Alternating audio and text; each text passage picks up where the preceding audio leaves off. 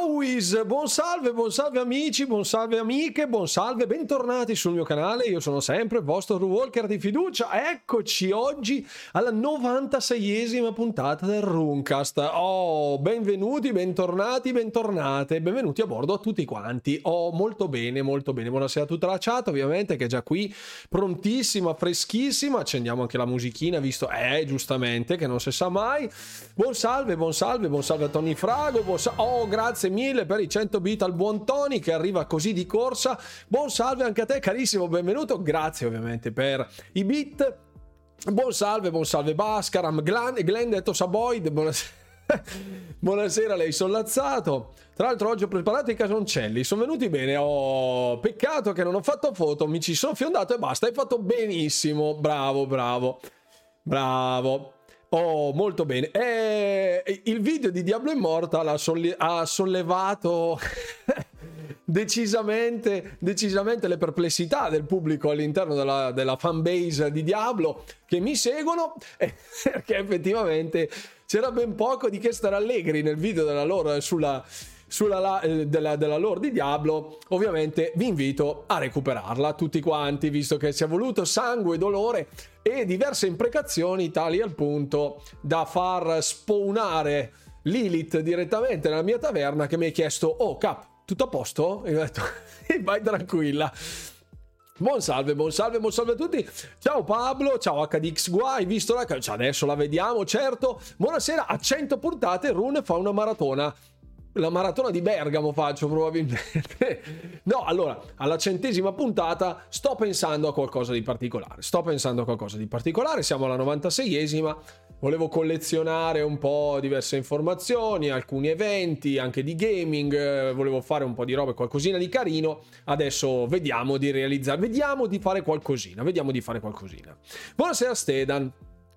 Oggi partirà anche delle nivelle? Sì, assolutamente sì. Bombascara, ma ci mancherebbe altro. I brevetti di Sony. Ah no, le eh, polemiche inerenti, qualcosina di molto veloce. Però questa sera abbiamo magari ti avesse Lilith detto eh lo so, lo so, lo so. Buonasera, stasera ti seguiamo mentre ceniamo. Abbiamo una birretta anche per te? Minimo due, perché la prima è solo per sentir se è buona. A meno che sia una birra da un litro, allora può essere sufficiente una sola. Ovviamente bevete responsabilmente, ci mancherebbe altro, ma noi che siamo vichinghi dentro, ovviamente la, sulla birra non si scherza per niente. Basta, nulla di che, eh, non bisogna attaccare... No, no, no, infatti adesso, adesso poi facciamo un attimo un po' di chiarezza. Facciamo un po' di chiarezza. Questa sera ci sarà una serata particolarmente ricca, particolarmente fornita, bella farcita, diciamo, ripiena di contenuti, visto che siamo partiti con i casoncelli di Lace. A che ora giochi il preludio? Quando abbiamo finito la parte delle news, per cui mi auguro più o meno per le 10 e un quarto circa. Cerchiamo di essere puliti questa sera, puliti, puliti. Buon salve, buon salve Cloud. Niente fuego? C'è qualcosina anche di fuego, sì, qualcosina. Puntata numero 100, tutorial per far spawnare Lilith nella propria camera. No, perché lì poi non so che cosa ci facciate e mamma Lilith ha bisogno anche dei suoi tempi, giustamente. Giusto, giusto. Faccio una doccetta. Prima va benissimo, così Mirror Fate arriva bello fresco al preludio di eh, Ghost Air Tokyo. Allora, facciamo questa sera, beh, visto che siete qua in tantissimi, ecco, buonasera Alfabeta, ciao, benvenuto. Visto che in eh, tantissimi anche eh, su Instagram spesso e volentieri mi contattate dite ah ma fai quella roba lì, ah ma fai quella roba là, ma ho visto che potresti portare questo e quell'altro, vi ringrazio ovviamente della, eh, dell'attaccamento, dell'affetto che dimostrate nei miei confronti, grazie davvero moltissimo. E questa sera facciamo un trittico, un tris, quindi partiamo con le informazioni ad ampio raggio con anche un gameplay trailer di Redfall su Jacob, sul secondo, sempre a cura di IGN. Tra l'altro ho letto in merita puntata 100 live diretta dalla Rune Waifu. Dentro la Rune Waifu potrebbe non essere comodissimo. Rendiamo omaggio a Ghost Air Tokyo che domani diventerà un gioco mediocre. Va benissimo Fabio M. Molto figo. Jacob, buonasera carissima Mim, buonasera, benvenuta. Buon appetito anche a te, visto che sei lì col buon Todd. Eh, Giacobbe Cecchinaro, sì, Jacob, occhio morto, Giacobbe occhio morto, giusto? de dai, de dai. Comunque, appunto dicevo, un po' di informazione così in principio, parliamo di un po' di dettagli, di info, ma anche dei piani futuri di questa settimana e della prossima settimana ovviamente a, a, tema Xbox, a tema Game Pass. Poi facciamo la tier list del primo trimestre del 2023 di Game Pass, l'avevo già promesso, l'avevo già promessa è arrivata, è finita, è terminata, così facciamo anche un piccolo confronto con la vecchia tier list, ovvero quella del 2022, così analizziamo quarto dopo quarto, trimestre dopo trimestre, se effettivamente la qualità si è innalzata, è migliore, peggiore, così almeno ci facciamo sopra le nostre considerazioni. E poi facciamo il preludio di Ghost Air Tokyo che è l'avventura sostanzialmente graphic novel della durata di una trentina di minuti circa, disponibile solo su PC e su PlayStation. Non è disponibile su Xbox per una clausola di esclusività contrattuale di due anni, da quanto mi è parso di capire. Su un titolo gratis davvero non lo so Vabbè, lasciamo stare, ma comunque ci guarderemo anche quello. Quindi se non avete un PC, non avete PlayStation, potete recuperarvi la live qui da me, la giochiamo una mezz'oretta morbida morbida. D'accordo? Che così almeno ci siamo tutti a posto. Buonasera Nico, buonasera. The Die, come veniva riportato nei sottotitoli di Exoprimal, esatto, The Die, scritto proprio D-E-D-A-I, perfetto. Buonasera, bollato. La birra è per te, ho staccato dal lavoro poco fa. Molto bene, Mim. Buona... Salute allora, skol, come si dice, skol. Ciao uomo delle rune, ciao Chumbin, buonasera, benvenuto anche a te a bordo del canale. Allora, allora, allora. Dunque, partiamo subito con le nevs partiamo subito. Ah, ovviamente tutti coloro che c'erano, grazie a tutti coloro che c'erano domenica, che è stata una puntata ricchissima nonostante fosse la domenica di Pasqua. Abbiamo superato ancora 100, i 100 utenti contemporanei nonostante fosse la domenica di Pasqua, quindi grazie mille. Io non me ne sono reso conto poi nella live perché ero un po'... Eh, comunque... E ehm, grazie, grazie davvero, grazie davvero a tutti. Spero abbiate passato buone feste, se avete festeggiato la Pasqua, se no vi siate rilassati con un giorno extra di, di riposo in caso abbiate riposato. E adesso si riparte. Buon salve Chris Altair. Cap, la prossima ricetta che voglio fare è il coniglio alla bergamasca. Ne vale la pena? Cioè, assolutamente sì. Assolutamente sì. La puntata di domenica ha aiutato la digestione, perfetto, molto bene. Pota, ma chi abbiamo qui oggi? Buon salve BD Silma, ciao bello, stasso e bel, stasso e bel. Eccoci, così almeno intanto vi parso anche qualche informazione dialettale bergamasca perché ovviamente a giugno ci sarà la Games e eh, la Gamescom, scusate, scusate, il Comic Con qui a Bergamo nella mia terra, quindi ci sarà l'evento, ci sarà la reunion, diciamo, il ritrovo di tutta la community, chi vuole partecipare io sarò qui per tutti e tre tra i giorni arriveranno le, not- le notizie in merito anche sui canali ufficiali, quindi non disperate, cominciate ad ambientarvi un po' al bergamasco stretto perché io parlo anche così. Ecco, perfetto. Tocca farlo allora, già vedo l'ora del genere tra gli ingredienti tipo il lardo, assolutamente sì. Partiamo con le informazioni, se no qui ci fermiamo, comincia a brontolare la pancia qua e dopo è un casino, è un casino, quindi cominciamo subito con le informazioni.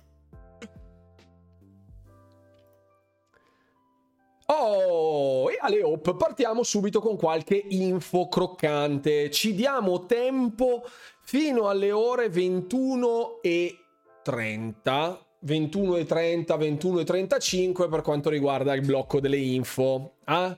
Sì, esatto, smettila col cibo, se no è un casino. Buon salve, Principe Bianco, buonasera, benvenuto a bordo della live. Un paio di info, un po' di informazioni e poi vediamo. Vediamo, parliamo. Allora, innanzitutto l'Xbox Games Showcase e Starfield Direct, che si terranno appunto l'11 giugno dalle ore 19, ora italiana, che seguiremo qui in live, eccetera, eccetera. Quindi se siete qui per caso, ovviamente lanciate un follow, che così almeno state sintonizzati sull'ecosistema. Buonasera Iena Plisken, benvenuto anche a te.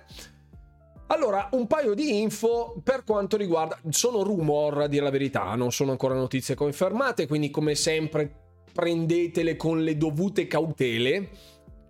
90 minuti di Xbox e 30 di Starfield, ci sta, però non è stato ancora confermato, infatti stavo giusto per dirlo, ma il buon Lace ovviamente oltre che avere passione per la cucina bergamasca ha anche passione per spoilerarmi i contenuti, quindi il developer direct di Starfield con l'Xbox Games Showcase, buonasera Vincenzo Arcel, eh, arriva un, arrivano delle informazioni in merito al minutaggio.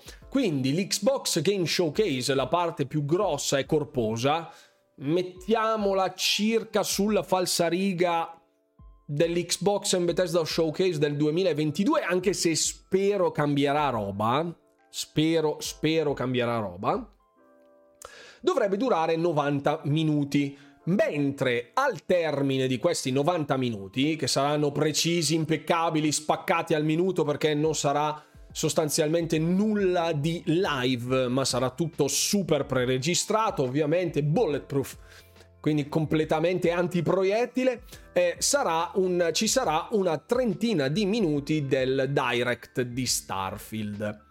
Questo direct di Starfield probabilmente rappresenterà l'ultima roba che riusciremo a vedere di Starfield prima della release e delle varie pre-review, eccetera, eccetera. A meno che, come sta avvenendo ora per Redfall, qualche sito noto come IGN inizi a pubblicare delle early preview di gameplay di Starfield. Non lo sappiamo, comunque questo dovrebbe essere il prossimo evento ufficiale nel quale riveleranno una buona parte, diciamo, la ciccia di Starfield e quindi saremo tutti sintonizzati su questo canale Twitch per vederlo tutti insieme, commentare col nostro bancale di mutande da lanciare in giardino e ci mancherebbe altro.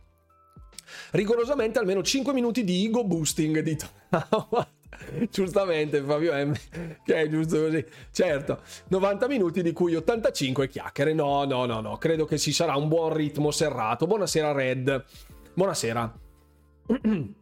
Speriamo IGN giochi meglio a Starfield di come ha giocato Redfall. Ecco Fabio, giustamente anche voi che mi avete fatto presente eh, domenica eh, se avessi visto il trailer di Redfall, eccetera, eccetera, l'abbiamo visto insieme. Io ho sollevato qualche perplessità in merito alla user interface, diciamo all'uso di determinati colori, particolarmente pugno nell'occhio, ma per il resto a livello di gameplay non mi sembrava assolutamente male, anzi ho visto poi successivamente che le perplessità dell'utenza rispecchiavano e si, si, riferivano, diciamo, principalmente al comparto del gameplay proprio del giocato, cioè del fatto che il, um, l'utente incaricato di registrare questa sessione di gaming fosse un po' un pirla.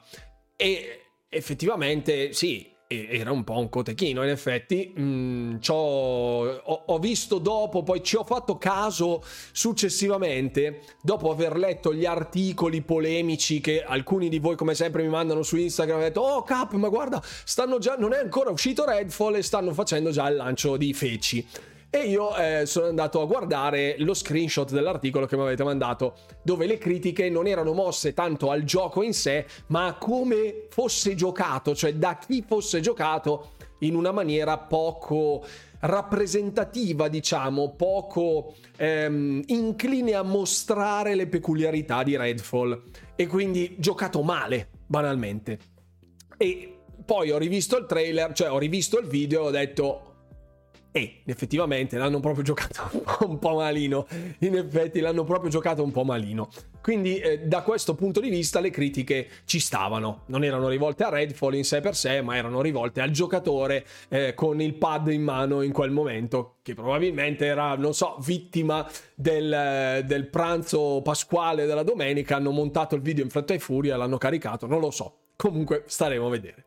In quei 90 minuti pretendo, e dico pretendo, data di uscita di Forza e di Fable. E se non si è capito, pretendo. Buon Pablo, ecco, il, il caro Gezzo Cordeno eh, su Twitter ha incominciato a fare le più variegate ipotesi stravaganti, eh, così illazioni, congetture su pronostici di ogni tipo, fattura, forma e dimensione per tutti i titoli che potenzialmente potrebbero mostrarsi all'interno dell'Xbox Games Showcase, sia di terze parti che no.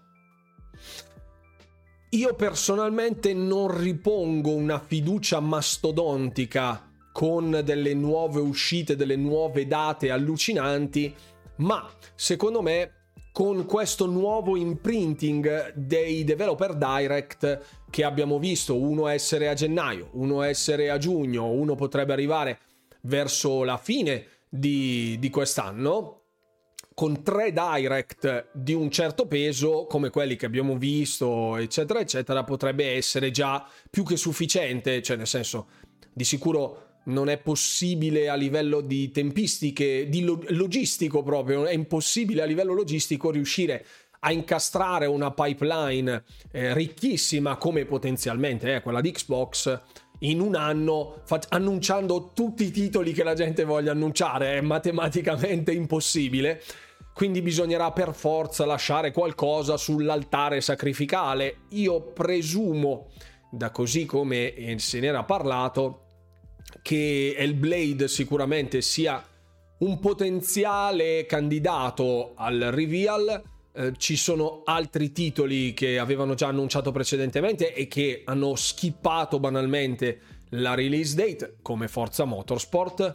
Su Fable non ci metterei la mano sul fuoco. Ho visto tantissimi sondaggi di Jez Corden che sostanzialmente ha citato tutti gli Xbox Game Studios, tutti i titoli di Xbox Game Studios, più alcuni anche di Bethesda, per fare proprio un sondaggio omnicomprensivo. Alcune mi sembrano davvero molto azzardate però alcune potrebbero risultare interessanti. Magari le vedremo nella live di giovedì, così almeno cerchiamo di eh, smorzare, se vogliamo, un po' l'entusiasmo, perché, come abbiamo visto, potrebbe essere un po' un boomerang aspettarsi tanto come ci siamo aspettati nell'Xbox e Bethesda Showcase dell'anno scorso, nel 2022, con la finestra dei 12 mesi di lancio, quella roba lì un po' ci è ritornata in faccia mica male, quindi calma, perché io sinceramente un'altra palettata del genere vorrei anche evitarla, se fosse possibile, se fosse possibile.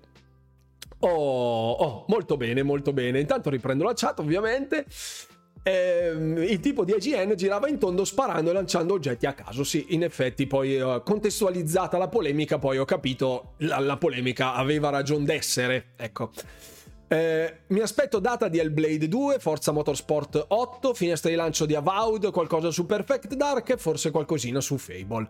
Non è così ragionevole su Perfect Dark, mm, credo che non, non ci sia ancora non, non, ci sia ancora materiale tale da poterlo portare. Su Avowed si è vociferato tanto, c'era stato un reboot, è vero che adesso non sono più così carichi quelli di Obsidian. Bisogna vedere che cosa hanno intenzione di fare. Su Fable è un enorme punto di domanda perché Playground in questo momento, il team di Playground che seguiva lo sviluppo di Fable dovrebbe essere stato rinforzato con nuove aggiunti dei nuovi studi esterni potrebbero mostrare qualcosa, però ripeto, anche lì va un po' a sentimento. Voi vorreste un Xbox Game Showcase dove si va a mostrare qualcosa in CGI? No, sicuro, sicuro che quasi tutti, presumo, vogliano vedere il gameplay, nel senso il trailer in CGI. Bello sì, ma ti lascia un po' lì così, no? Un po' no, non particolarmente convinto. Dici, ma perché avranno mostrato un tele in CGI? Forse perché il gameplay non c'è ancora? Ecco, quindi queste robe qua poi sono un po' delle lame a doppio, a doppio taglio. Non so se effettivamente di tutti questi titoli il peggiore, quello che mi sembra messo peggio, fra virgolette, è quelli che sono stati sono messi peggio secondo me Perfect Dark e Fable oltre al teaser trailer non c'era nulla. A Vaud c'era il teaser trailer ma poi sono stati c'era quel famoso screenshot che vabbè poi eh, sono stati liccati i vari asset di vari personaggi in game ripresi dalla lore di Pillars of Eternity. Quindi lì c'è qualcosina in più almeno di contestualizzazione perché a parte a parte che Fable e Perfect Dark dovrebbero essere dei pieni reboot a titolo pieno, 100% reboot di entrambi. Um, per, per, invece Avowed c'è la lore di Pillars of Eternity, quindi almeno quello non devono riscrivere della roba da capo. Ecco. I giochi di questo tipo andrebbero. Grazie Mitred Zero per essere qui sul canale. Benvenuto a bordo della live. Perché giochi di questo tipo sarebbero fatti giocare da giocatori profe... andrebbero, ah ok, andrebbero fatti giocare da professionisti che fanno capire bene il gameplay, gameplay e potenzialità. Sì, io credo che se ci fosse stato lo stesso giocatore eh, dietro il controller, cioè con il controller in mano, una volta giocati i teaser trailer gameplay di Doom Eternal, avremmo crocifisso tutti Doom Eternal come un gioco ingiocabile, brutto, confusionario, eccetera, eccetera. Nel momento in cui la frenesia di Doom Eternal è stata elevata, diciamo, con delle sequenze di gameplay fatte a regola d'arte, ci siamo subito hypati a ragion veduta. Ecco, smorzare l'hype per Redfall, hype fra molte virgolette, eh? l'entusiasmo, ecco, diciamo così, perché spesso hype ha una connotazione abbastanza negativa smorzare l'entusiasmo nei confronti di Redfall, avendo visto questi trailer, vedendo le varie storie, tutto il market, la macchina del marketing che si sta muovendo bene su Redfall, mi spiacerebbe ecco venisse punito, bastonato ancora prima dell'uscita solo perché l'ha giocato un coteghino. Ecco. No. Qualche pseudo sorpresa tipo Contraband anche di Contraband non si è saputo più niente, prima sembrava pronto, dopo non è pronto, dopo boh, staremo a vedere. E non dimenticare State of Decay 3, che latita da tantissimo tempo. Se non danno in quell'evento l'uscita di Forza, vuol dire che lo rimandano al prossimo anno, secondo me. Ciao Davide GT, ecco, immaginavo sentendo parlare di Forza Motorsport, è, è arrivato il nostro corsaiolo. Sicuramente può essere che con una, un developer direct a giugno, non ci saranno altri developer direct fino a penso l'inizio dell'autunno, perché se Starfield esce a settembre è abbastanza probabile che non facciano un developer direct subito a ridosso dell'uscita di Starfield, che quindi detonerà e spero travolga qualsiasi cosa sul suo cammino eh, per almeno un mesetto, un mesetto e qualcosa, trovarsi un ultimo developer direct in quel di ottobre-novembre vuol dire che sì, secondo me Forza Motorsport arduamente potrebbe arrivare sugli scaffali prima di Natale potrebbe essere più che plausibile una release date 2024, ma stiamo a vedere come sempre. Buonasera Fabio, buonasera, buonasera. Incredibile che alla fine Starfield è quello che ha ricevuto una data d'uscita prima di Forza, quando in realtà ci si aspettava il contrario, ovvero contro ogni previsione. Buonasera, speravo, cercavo la sagra della porchetta di Ariccia. Sapete indicarmi la strada? Guardi, lì poi va verso Lugano e poi sempre su. Ma Sarebbe carino un altro Shadow Drop anche di un gioco minore. Carino, sì, potrebbe essere interessante. Non so di che cosa si tratti. Non dimentichiamoci anche che c'è Age of Empires 4 in arrivo su console, perché effettivamente anche in quei piani ci siamo beccati Age of Empires 2 a gennaio. Hanno detto che Age of Empires 4 sarebbe arrivato comunque nel 2023. Quindi anche quello potrebbe non essere così bad. Hm? Anche come Shadow Drop. Nonostante sia già stato annunciato, però vabbè. Forza è obbligatorio, Fable ha speranza, il Blade 2 è un corposo trailer con indicazione del periodo d'uscita, speriamo. A proposito di hype, a me preoccupa parecchio quello che circonda Starfield. Perché Chumbin, se vuoi condividere qualche pensiero? Mi aspetto una data per Scalebound, sicuro, sicuro, bollato. Spero parlino bene e mostrino più roba possibile di giochi che sono certi di far uscire nel 2023. Caricare di hype su giochi che escono te- da tra troppo tempo non mi sembra una buona idea. Non lo è stato già Davide GT, non lo è già stato per quanto riguarda le uscite del 2022 a ridosso del 2023 con i 12 mesi dell'Xbox and Bethesda Showcase. La cosa un po' gli è scoppiata in mano, quindi presumo, mi auguro, ecco, non presumo, mi auguro non ripetano questa formula dei annuale, cioè delle release all'interno di 12 mesi, perché è pieno di incognite, è sempre un casino e passare per dei cialtroni è un attimo, anche se non è colpa tua. Tutti i giochi in canna ma non sparano i colpi. Eh sì Paolo, però anche lì c'è da gestire e perfezionare. Sicuramente va oliata una macchina che dopo l'acquisizione di Bethesda nel 2021 ha ricevuto un tot di studi molto di peso, con l'acquisizione di Activision Blizzard King che dovrebbe concretizzarsi prima della fine, prima della release di Starfield, sostanzialmente, visto che l'udienza sarà ad agosto per, la, per, la, per l'FTC, sempre che la cosa vada avanti. Se dovesse arrivare qualcosa nel mese di settembre, potrebbero arrivare in catalogo un sacco di altri titoli, potrebbero uscire degli accordi interessanti, potremmo scoprire cosa potenzialmente eh, potrebbe arrivare su Game Pass di Activision Blizzard King, quindi è giusto che la macchina venga messa a regime sia con i direct ma anche con le uscite per evitare di accalcare tutto all'interno di tre mesi, far uscire cinque titoli non ha nessun senso. Poi è logico che non a tutti interessi Starfield, quindi magari Davide GT che sta aspettando Forza Motorsport da gennaio dice ma che me frega di Starfield, io vorrei Forza, giusto, però eh, insomma con tanti titoli, tanti generi bisogna cercare di accontentare un po' tutti, quindi qualcosa incastreranno, ecco. Fable farà come Forza Motorsport ti fa vedere il gioco ma non la data di uscita. Può essere, può essere. Credo che con le date di uscita mi auguro che adesso ci vadano con calma, eh? anche basta. Eh, il recupero a sorpresa di Scalebound.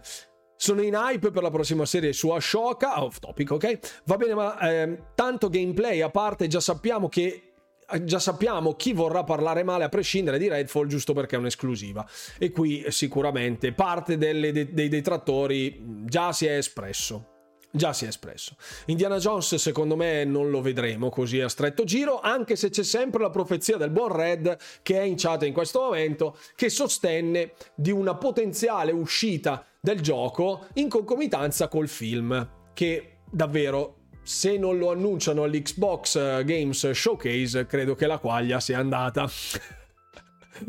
Ciao Barbossalo, benvenuto a bordo della live. Come mai si sono allungati così tanto i tempi di creazione dei videogiochi?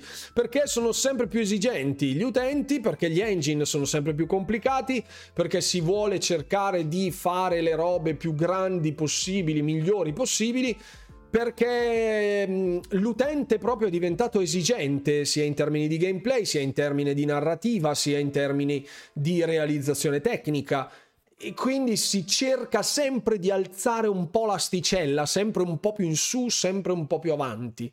E insomma, titoli che richiedono tantissimo tempo per essere sviluppati. Una volta sono finiti i tempi in cui ID Software faceva un gioco all'anno, e sono finiti tipo da 30 anni. Obiettivamente i tempi con anche tutta la macchina del marketing, insomma, richiede molto più tempo di prima. Quindi è proprio fisiologico dell'industria, non è lazzaronismo, eh? non è essere lavativi, è che fondamentalmente si cerca il top e quando si ricerca il top i tempi aumentano. Eh, anche se non è completata l'acquisizione, c'è Diablo 4 in uscita, mica crocantini per cani, assolutamente no, c'è Dark Planet. Non voglio, an- no, no, voglio anche Starfield, ah, ok, perfetto, ok, credevo volessi solo Forza Forza. Si spera che l'Unreal Engine 5 aiuti ad accorciarli un po'. Vero, vero, abbiamo visto appunto i vari negli State of Unreal qualche magheggio interessante per la realizzazione di, in ambito di sviluppo di ambienti più complessi, adattivi a seconda delle necessità dei, dei developer, che si autobilanciano, che si autoregolano. Cioè, insomma, anche qui gli engine stanno cercando, stanno spingendo sempre di più verso l'alto, ma stanno dimostrandosi anche molto malleabili per le esigenze degli sviluppatori, però comunque ci vuole uno studio dell'engine quindi è vero che l'engine va forte, ma se non lo conosci bene, comunque eh, insomma, va, va, imparato, va gestito e non è come sviluppare in un, engine, in un engine proprietario che magari hai fatto tu e che lo usi da 20 anni e lo aggiorni mano a mano, come ad esempio l'ID Tech di ID Software. Eh, secondo me è sicuro Diablo 3 sul pass. Può essere, ma comunque Diablo 4 lo spazzerà via. Io sono dell'idea che Diablo 3 avrà davvero molta poca vita. Molta poca vita, secondo me. Il problema è che tutti vedono Starfield come il gioco salvatore, rivelazione, innovazione. Questo carica di responsabilità l'IP è lo stesso motivo che ha portato, a mio parere un rinvio di un anno. In un certo senso hai ragione, Bascaram, ma dall'altra ricordiamo che Xbox abbia lasciato andare la mano di Master Chief diverso tempo fa. È vero che le ultime defezioni, come quella di Giuseppe Stateni, quindi di Joseph Staten, hanno sicuramente pesato all'interno dell'ecosistema, questo fuori di dubbio, ma per quanto riguarda proprio il franchise di Halo, non è più così spinto. Anche nei vari trailer che vengono mostrati, sì, c'è sempre qualcosina di Master Chief, però insomma ha perso sicuramente di peso specifico e serve una nuova icona e Starfield sicuramente è quella più plausibile, più fattibile proprio per chi la sta sviluppando e per cosa vogliano fare all'interno di questo gioco di ruolo. Non dico che Master Chief sia destinato all'oblio, credo proprio di no, spero proprio di no, però anche lì Starfield sarà l'IP di Xbox in generale, non tanto per la sua esclusività, ma per il peso specifico che porta, che è un po' anche la bara di, di Halo che si sta trascinando. E abbiamo visto i cambi di merchandising, la roba sulle scatole, non c'è più Master Chief, ma c'è Starfield, insomma, ecco, c'è un cambiamento in corso, silenzioso quanto vogliamo, Halo è apprezzatissimo, anche da me sicuramente. Halo Infinite è stato quello che è stato, è quello che è a oggi in questo momento, però, però il futuro per me è un po' incerto, è un po' incerto. Eh, se l'acquisizione va in porto, automatico l'ingresso di tutti i titoli Activision sul Game Pass? Non è così. Non è così, purtroppo no. Ci sono degli accordi che noi non conosciamo, tali per cui potrebbero non arrivare dei titoli su Game Pass perché per via di altri accordi. non è a caso un fatto che non è un caso che del tanto chiacchierato Unreal 5 ancora non sia manco uscito un gioco tranne Fortnite. Esatto, perché comunque ci vuole del tempo per sviluppare in quell'ambiente di gioco. È anomala che da un forza, da forza a un altro forza ne uscisse uno ogni due anni. È anomala sta cosa che per fare un nuovo capitolo ne passino sette. È vero, mh, mm, sicuramente c'è anche battaglia da, da un certo punto di vista per quanto riguarda le uscite finché un po' stanno giocando a nascondersi, eh? un po' come sta facendo eh, Path of Exile con Diablo, per capirci. Uno non esce tanto prima per cercare di fare il titolo migliore possibile e gli altri aspettano ad uscire per paura che escano gli altri. Quindi ci si insegue da quel punto di vista. Buonasera Dargunze. Poi anche lì lo step evolutivo rispetto alle macchine che avevamo prima, insomma, anche lì in ambito di sviluppo il peso c'è, si vede anche a livello di resa grafica fra le varie generazioni dei Forza si è visto un netto stacco Forza 5 secondo Forza Horizon 5 secondo me è impressionante molto più impressionante di Forza Motorsport 7 ehm, presumo che si siano tenuti del tempo anche per sfruttare il know-how di Playground all'interno di Forza Motorsport Devi capire che non tutti si possono permettere 70 euro di Diablo 4, quindi c'è un pubblico anche nuovo per Diablo 3 ad un prezzo easy o in abbonamento. Sì, sì, sì, assolutamente. Eh. Io non sto assolutamente parlando di, di mancanza di qualità, ecco.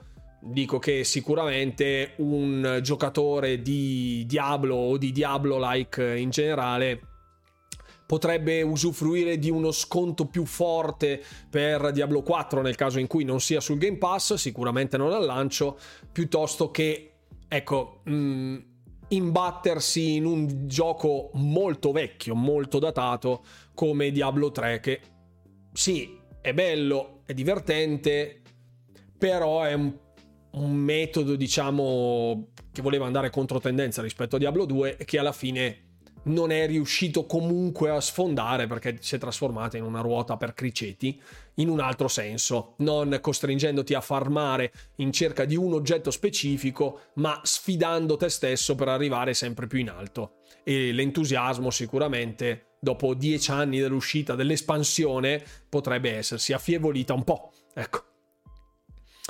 Per forza altri giochi tipo Spider-Man 2 secondo me stanno aspettando di sapere quando uscirà il nuovo Armored Core per non finire obliterati come fu Elden Ring. Ma secondo me Armored Core non muoverà i numeri di Elden Ring, ma neanche per sbaglio.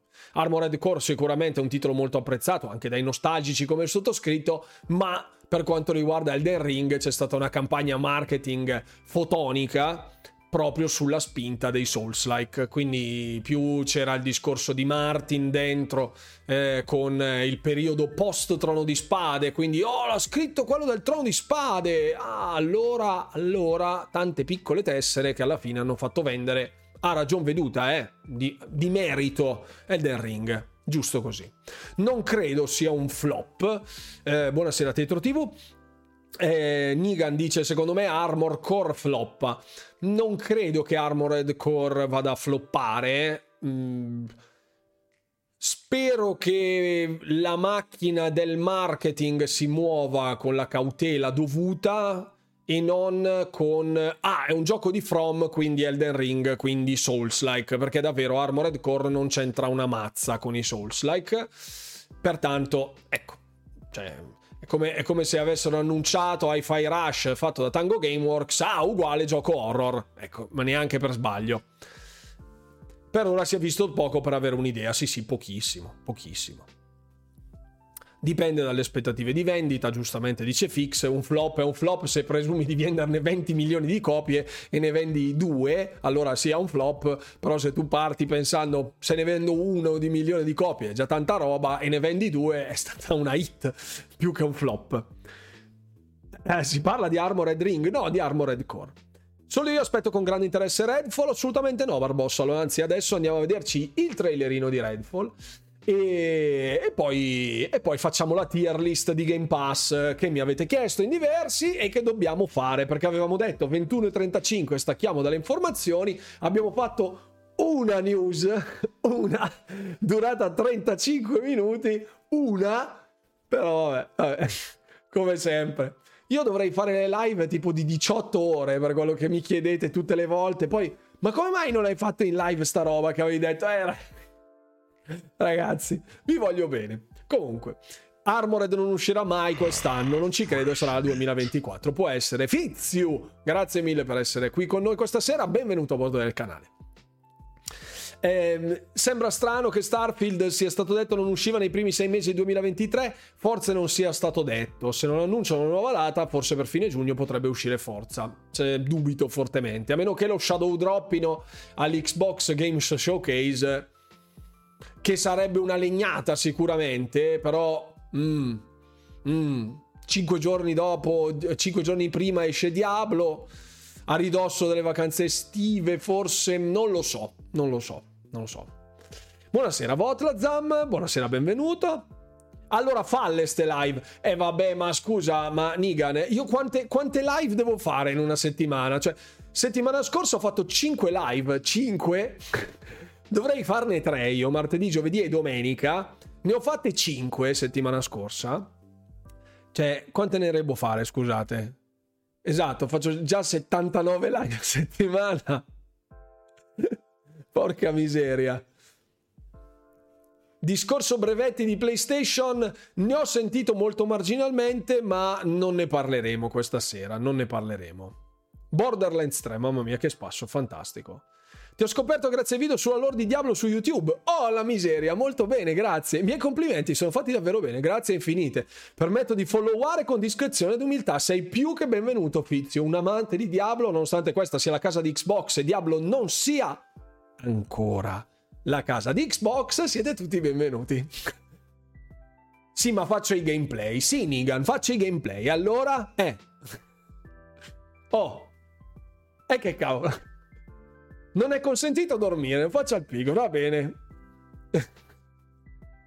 non lo danno, ma non lo fanno, ma se l'ho fatto è già, barz- è già barzotto al pensiero, assolutamente. Buonasera Antare, 6YZ, benvenuto. O benvenuta, pardon, non ricordo.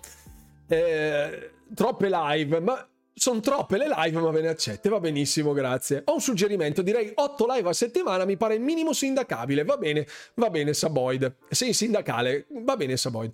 Un bel Ghostwire stasera alle 2? No, no, no, Ghostwire lo porterò sicuramente giovedì, Ehm, poi sta- giochiamo Ghostwire Tokyo Prelude questa sera, dopo la tier list del Game Pass. Il preludio che non potete giocare se non siete degli utenti PC o degli utenti PlayStation. Quindi, se avete solo Xbox, non potete giocarlo. È mezz'oretta di visual novel, la vediamo insieme alla fine della live. Così andate sereni. Domani esce Ghostwire Tokyo, stanotte alle 2. Giovedì giocheremo un pezzo in live di Ghostwire Tokyo. Ecco fatto. Poi ho qualcosina in arrivo di altri giochi. Poi settimana prossima uscirà Minecraft Legends, tutte cose. Esatto, esatto. Dico la mia su forza, visto che Sony ha fatto un gran lavoro su GT7, credo. Sono presi più tempo per fare un prodotto superiore. Non lo so, vedremo. Buonasera Lombax e buonasera Sima, stai calma, ciao carissima. La diretta di Joven Paris 2 con te che imiti la voce del tutorial, imperdibile. fantastico, fantastico, grande Dark Planet che se la ricorda questa. mi ero dimenticato, mi ero dimenticato. Buon salve Massimo. Un bel gameplay di The Last of Us. Cacciate Nigan per cortesia. I mod mettano in timeout Nigan per cortesia. Grazie. Ok. Dai, eh, gameplay trailer di Redfall, di quello che è stato mostrato. Anzi, ci facciamo la tier list e poi guardiamo il gameplay di Redfall. Dai, tier list. Dai, partiamo subito, così almeno non mi secca far partire tutte cose. Ecco. Allora, signori, partiamo. Questi sono i titoli che sono usciti all'interno del primo trimestre, quindi gennaio, febbraio e marzo di Xbox Game Pass per il 2023. Sono un totale di 10, 20, 28, 30 titoli rispetto ai 50 erotti dell'anno scorso. Ok? Eh, ok, perfetto. Rivedrai il discorso del doppiatore di Kratos, così dopo esce Fable. Benissimo. Allora, interno di questa classifica, cortesemente, visto che già l'ultima volta li abbiamo fatti a fine, anno, a fine 2022 di tutti i trimestri di Xbox Game Pass, vi pregherei, vi pregherei cortesemente di darmi le vostre opzioni, le vostre valutazioni per quanto riguarda i titoli. Se li avete giocati, scrivete il voto. S sta per super, quindi massimo livello. A un ottimo gioco, B un buon gioco, C sufficiente, D insufficiente.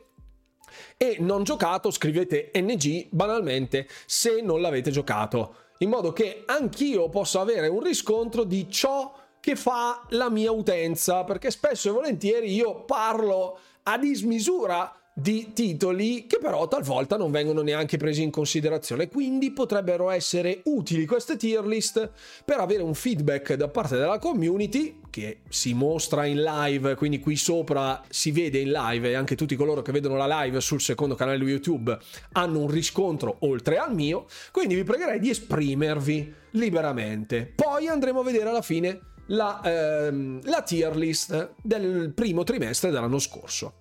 Si vota, non faccio voti uno per uno perché altrimenti sarebbero mezz'ora sostanzialmente di voti. Volete fare i votini? Ma è così, è un casino, eh? Si vota? Volete fare i votini? La miseria. Va bene, allora se facciamo i voti se facciamo i voti, però dovete, dovete, dovete essere celeri. Ah, non si può, non si può perché ci sono solo. L'avevamo già fatta l'ultima volta. L'avevamo già fatta l'ultima volta. Non si può perché ci sono sei opzioni, mentre su Twitch eh, ci sono solo cinque opzioni. Quindi nel caso in cui non l'abbiate giocato. Eh, no, nel caso in cui non l'abbiate giocato, non potete esprimere la preferenza. Vabbè, se no, dai, togliamo il non giocato. Chi l'ha giocato scri- schiaccia il voto, altrimenti scrive NG. Ok? Va bene così, ragazzi? Allora, se no le totò sul sederino, va benissimo. Buonasera Glacial Sphere, buonasera. Buonasera, buonasera. S, A, B, C, D. Perfetto un minuto di sondaggio veloci. Partiamo con MLB The Show 23. Io personalmente, ovvio, non l'ho giocato. Quindi se non l'avete giocato scrivete NG in chat e almeno siamo a posto, ok? Che così almeno siamo in ordine. Hola. NG, perfetto, non giocato, non giocato, non giocato, non giocato, non giocato. sì, ovviamente da un titolo eh, di baseball, a meno che siate dei veri appassionati di questo sport, presumibilmente ehm, nessuno l'abbia toccato, non tanto per la mancanza di qualità, visto che moltissimi l'hanno anche ehm, premiato se vogliamo, eh, l'hanno apprezzato perché premiato è sbagliato, c'è un muro di NG quindi va benissimo. Buonasera, buonasera a tutti coloro che stanno scrivendo in questo momento. Grazie ovviamente per tutti coloro che sono appena arrivati. L'hai giocato solo tu, Pablo? No, tre persone l'hanno giocato e hanno espresso un voto B. Ecco, quindi la chat che legge in questo momento può sincerarsi del fatto che coloro che l'hanno giocato abbiano detto che il titolo sia buono. Quindi la community stabilisce che sia un B per coloro che l'hanno giocato, chiaramente. Hai preordinato Redfall? Questo gioco mi dà forti sensazioni ad ogni video. Hai fatto benissimo, Massimo. Se ti fidi, fallo. Ecco, il mio invito è il niente pre-order per evitare che voi la prendiate in saccoccia. Ecco, però visto che c'è anche una campagna di diffusione particolare in merito a questo titolo, approvo un, un pre-order, sono molto tentato dell'upgrade Byte Back Edition e, e quindi ecco, sappiatelo. Ah, ok. Infinite Guitars passiamo a Infinite Guitars, un rhythm game molto interessante. Io l'ho giocato, è partito il sondaggio su Infinite Guitars, eh? quindi se l'avete giocato cliccate, fate tutte robe. IONG, ma tanto sicuramente uguale ai capitoli precedenti, con un HUD leggermente diverso, quindi dico B. Va benissimo. Ok, qui c'è un altro muro di NG. Io l'ho giocato, anzi, sta cosa del sondaggio funziona perché così mi in un minuto parlo di un titolo. Un minuto. Ok, Infinite Guitars, rhythm game con elementi mm, avventura, di esplorazione, eccetera, eccetera, molto carino, molto carino. È un titolo che secondo me offre diverse mm, sfaccettature. Dall'ambito rhythm game non è assurdo, però è assolutamente gradevole. Quindi nel suo genere non può ambire né alla S né alla A da un punto di vista della narrativa è abbastanza um, scarsino, se vogliamo. Nel suo, comple- nel suo complesso, secondo me, è un gioco fra il sufficiente e il buono.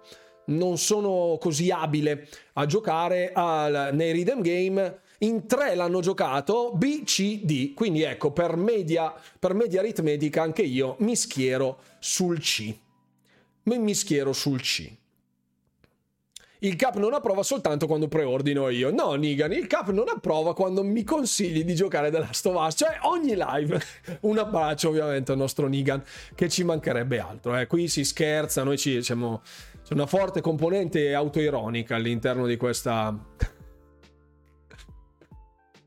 I, i Riden Game sono dei giochi comici. Mamma mia, mettete in timeout Nigan tipo per due ere geo- geologiche, grazie mille.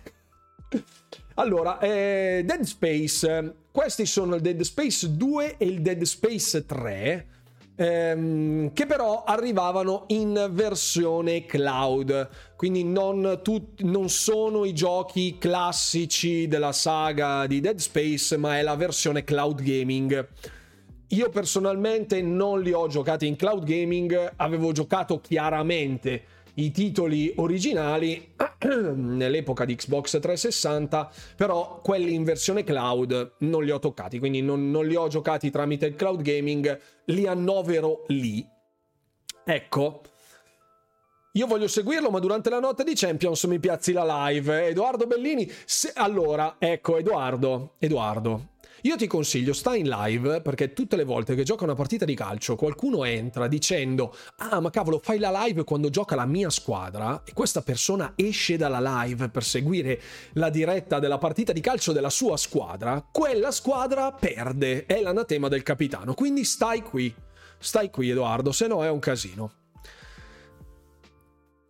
mai giocherebbe Dead Space, io solo arcade con Metal Gear Solid. Perfetto, molto bene. Giocati al tempo, sì, ovvio, ovvio, ovvio, ovvio. Ecco qua, benissimo, perfetto.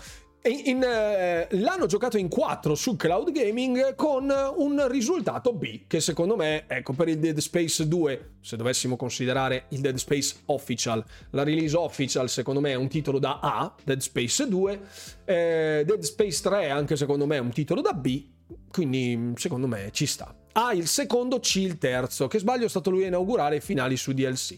Non ricordo, non, non mi pare tu ricordi male, caro Todd. Comunque eh, finisce malissimo, fidati, bravo Stedan. giusto, giusto.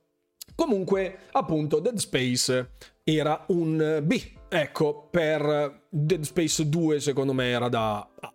Sì, e Dead Space 3 poteva starci un B barra C. Avanti. A primo, C più il secondo, media B. Va benissimo. Perfetto. Civilization 6. E qua ve voglio. Allora, Civilization 6 mi rendo conto sia un titolo complesso. In molti potrebbe... Ah, stai guardando sia la live che Rune. Attenzione, non giocare con il fato. Eh? Due migliore per te. Il migliore per te tra i Dead Space, il primo. Quello che mi è piaciuto maggiormente. Civilization 6. Civilization 6 secondo me è un ottimo titolo, ma come tutti gli strategici a turni richiede un certo tempo per apprenderlo. È vero che il tutorial è fatto anche bene, se vogliamo, quello di Civilization 6, ma è un, un investimento di tempo che non tutti i giocatori possono fare. Non per la mancanza di interesse in sé per sé, ma perché molti vedono il gaming come la valvola di sfogo banalmente, cioè arrivano a casa da una giornata particolarmente intensa lavorativamente, di studio, eh, in ambito familiare, insomma, ognuno eh, interpreta il mondo del gaming un po' personalmente, no? Ci si avvicina personalmente. Ecco, hanno votato 14 persone, in 10 hanno messo A Ecco, io mi ritrovo con questo voto A, Civilization 6, in moltissimi non l'hanno giocato, anche qui in chat come avete visto eh, non l'hanno giocato, so già che mi annoierei. Ecco, il discorso è che ha bisogno di una buona dose di tempo per riuscire a carpirne l'essenza. Secondo me un gioco come Civilization 6 in 5 ore non capisci che cos'è Civilization 6, bisogna dedicargli almeno un 10 ore, le cui 10 ore iniziali devono essere molto... Va, va posta molta attenzione sulla prima decina di ore iniziali, perché apprendere le basi in questa tipologia di gioco è fondamentale. Sono abbastanza d'accordo sulla valutazione complessiva, perché effettivamente è un titolo da A, per molti può essere tedioso, noioso, però è più più che meritevole dal mio punto di vista, molto più che meritevole. Non ho più vent'anni per starci dietro, scrive Todd, giustamente. Esatto, preferisco i strategici, cose più di combattimento e meno di diplomazia. Quindi un più un real time strategy piuttosto che un, uno strategico a turni. È il più accessibile degli strategici, puoi personalizzarlo come vuoi, certo a patto che si voglia provare ad approcciare il genere. Giustamente la scimmia tre teste, assolutamente sì. Sì, se hai giocato ai precedenti, ovvio che se uno ha già giocato ai precedenti, come dice Bollato, va più morbido perché ha già un'ossatura del titolo. Grazie mille Principe Bianco, grazie infinite. Grazie, grazie per l'abbonamento per i sette mesi. Molto bene. Andiamo con il prossimo titolo, Guilty Gear Strive. Qui io prevedo già un muro di NG. NG, infatti, eccoli che arrivano. Rieccoci wasciati e profumati. Ciao Matteo, vieni che stiamo facendo la tier list. Hola. Guilty Gear Strive. Se non l'avete giocato scrivete NG, altrimenti va con il sondaggione. Fix, clicca il sondaggione, clicca il sondaggione. Allora, per quanto riguarda Guilty Gear Strive, è un picchiaduro, un gioco di combattimento, un fighting game, eh, vecchia scuola, molto carino, molto interessante. Non sono un grandissimo estimatore generalmente, eh, né un grande tecnico, divertente da giocare, ma oltre il B io personalmente non gli darei, forse sono troppo poco avvezzo al genere per poterne apprendere le qualità più sopraffine, però si tratta di un gioco estremamente solido, accomodante anche per coloro che sono neofiti, ecco, che non hanno una grandissima abilità, eh, concede, concede anche abbastanza e graficamente molto interessante. Non è il mio tipo di gioco perché sono abituato a dei picchiaduro molto più vecchi, molto meno elaborati, se vogliamo, però ecco anche la community che ha votato, la community che ha giocato e ha giocato ehm, si racchiude fra la A e la B. Ecco, sostanzialmente facendo un po' il paio con ciò che abbiamo detto. Matteo, poi basta, basta, solo che clicchi sul votino. Provato per sbloccare un achievement per i rewards, va benissimo. Ancora non ho potuto sondaggiare neanche uno, vedi? Questo poi sarà un parte delle considerazioni finali, cioè nel senso ce ne sono molti di titoli interessanti che sono usciti, benché non ne siano usciti 50 come quelli dell'anno scorso, però complice anche altra roba, non so quanti ne saranno stati giocati dalla community in generale. Ok, Poi proseguiamo con Valheim, Valheim, Valheim, Valheim su console, ovviamente. Parliamo della versione console perché la versione PC, eh, la versione su PC Game Pass c'era già da tempo. Eccoci qua. Vai con il sondagiun. Valheim, maledetto, ruba vita, dice sì, ma stai calma. Ecco. Perfetto. Qui, eh, qui signori, dovete, dovete, dirmi voi. Stiamo parlando della versione console, ok? Ci sono stati anche degli aggiornamenti nell'ultimissimo periodo, cosa che mi ha fatto particolarmente piacere. Secondo me c'è ancora molto da migliorare lato console a livello di performance. È un gioco molto interessante, molto con una grandissima profondità a livello di contenuti. Vorrebbe essere un gioco turbo, turbo cool ma su console complice anche un'ottimizzazione a livello di comandi non particolarmente fragrante non andrei oltre la sufficienza per questo Valheim. Non ho provato gli ultimi aggiornamenti, ho letto le patch notes. Matteo Rasix Grazie per l'abbonamento. Purtroppo con il lavoro non posso seguirti live, ma sempre la sub è d'obbligo. Grande cap, continua così. Grazie infinite, Matte- grazie infinite Matteo. Benvenuto ovviamente nel club degli abbonati. Punto esclamativo Discord per tutti gli abbonati e buon lavoro, ovviamente. Ecco, Valheim a livello di sondaggio della community, chi l'ha giocato sta fra la B e la D. Quindi banalmente si schiera con una politicissima C Bello ma non più di B, dice, dice, il buon Pablo. Grazie, l'Hype Train sta partendo in questo momento, grazie mille. Dobbiamo far partire l'Hype Train, dobbiamo far partire l'Hype Train, quindi rinnovatevi col Prime, bittate, subbate, regalate, fate quello che volete, supportate il vostro capitano, thank you very much.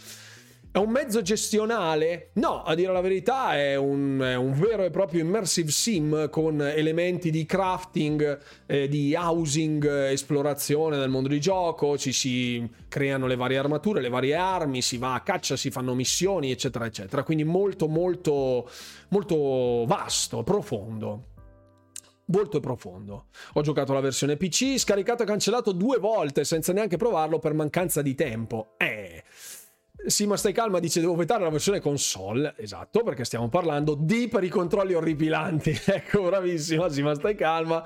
Su PC tutt'altro mondo. Su PC, vabbè, chiaro, chiaro. Visto pure io la tua live, sì, ok, ci giocherò, perfetto. Eh, sono la tua cavia. Perfetto, ok. Va benissimo, va benissimo. Buonasera Domenico Pasquotto. Merge, Merge Blade S+, ok? Dobbiamo ancora arrivarci lì. Il prossimo sarà un muro di NG. Parliamo di Nino Kuni 2. Ecco, io ad esempio sto giocando Nino Kuni con le mie bambine. Ecco, complice sicuramente lo studio Ghibli, eh, che non ha sviluppato a dire la verità, ma il tratto diciamo è quello. Eh, Nino Kuni 2, ci troviamo davanti a un, un, mamma mia, uno dei capisaldi, se vogliamo, della, della tipologia, del genere proprio, a dire la verità. Apprezzatissimo, mai visto prima su Xbox. Il primo era stato annunciato per eh, il Tokyo Game Show a settembre dell'anno scorso. È arrivato anche il secondo episodio. Io non l'ho giocato, Nino Kuni 2, assolutamente, proprio non giocato e ammetto, ammetto proprio la mia ignoranza.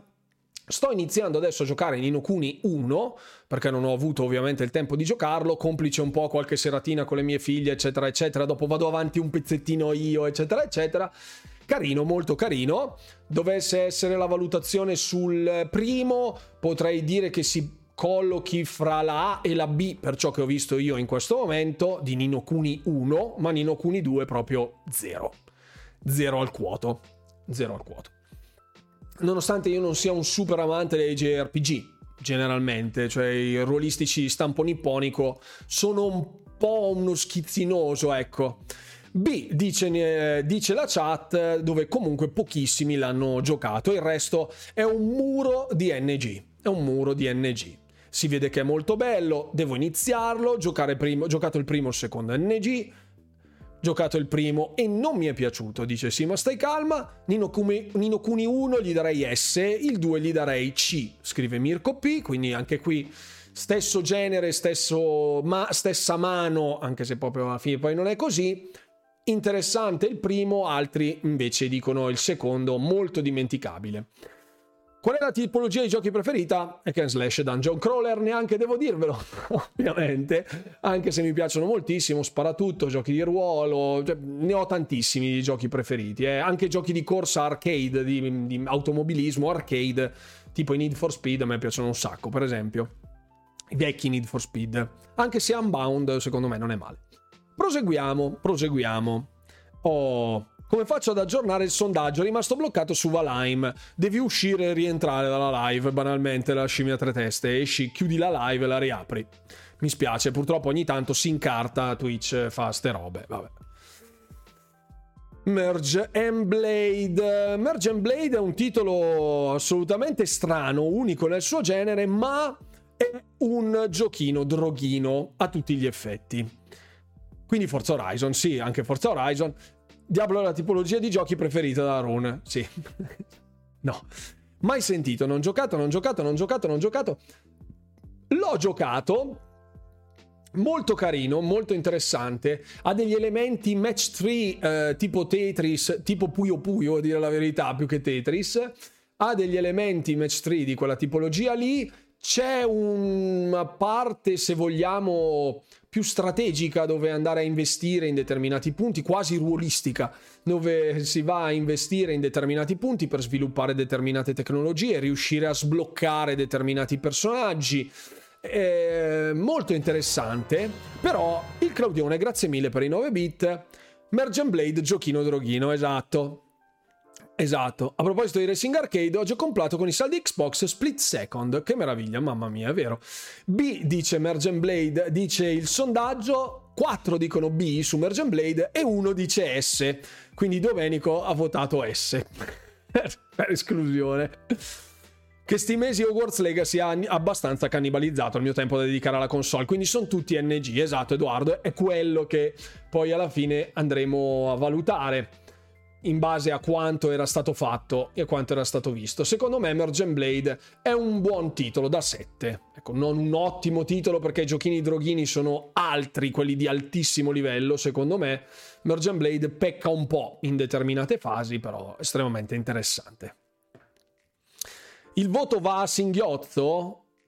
Allora, se il voto va a singhiozzo, eh, dovete, li scrivete. Se non riuscite a votare nel poll del sondaggio, scrivete, scrivete in chat al posto di scrivere NG, scrivete SA, B, C, D, quello che volete. Eh, Soul Hackers 2, Soul Hackers 2, e qua, e qua, qua voglio vedervi perché Soul Hackers 2 è sostanzialmente il sequel del primo Soul Hackers facente parte del brand di Shin Megami Tensei, di Atlus, eccetera, eccetera. Quindi quelli di persona per noi comuni mortali di Xbox che non abbiamo mai visto giocato un Shin Megami Tensei sulla nostra console. Comunque, eh, in molti hanno detto trattarsi di una mezza fetecchia perché, non lo so, anche lì va, va a capire B-, dice lei sollazzato, va benissimo. Gli mancano i controlli touch per combattere contro Mighty Doom, esatto. Mi sa che non metti della stova... No.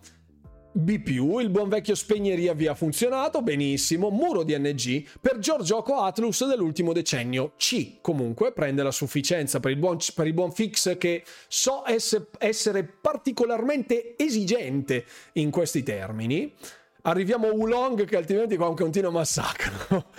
non è assolutamente un granché. C, ecco, io l'ho provato veramente troppo poco per poterlo giudicare, quindi è NG. Da quello che ho visto è un titolo sufficiente, però fa eh, specie, fra virgolette, quanto i titoli di persona, per quanto amati, per quanto adorati e mm, invidiati anche alla controparte Sony, una volta arrivati su Game Pass comunque abbiano uno scoglio, un vero e proprio muro.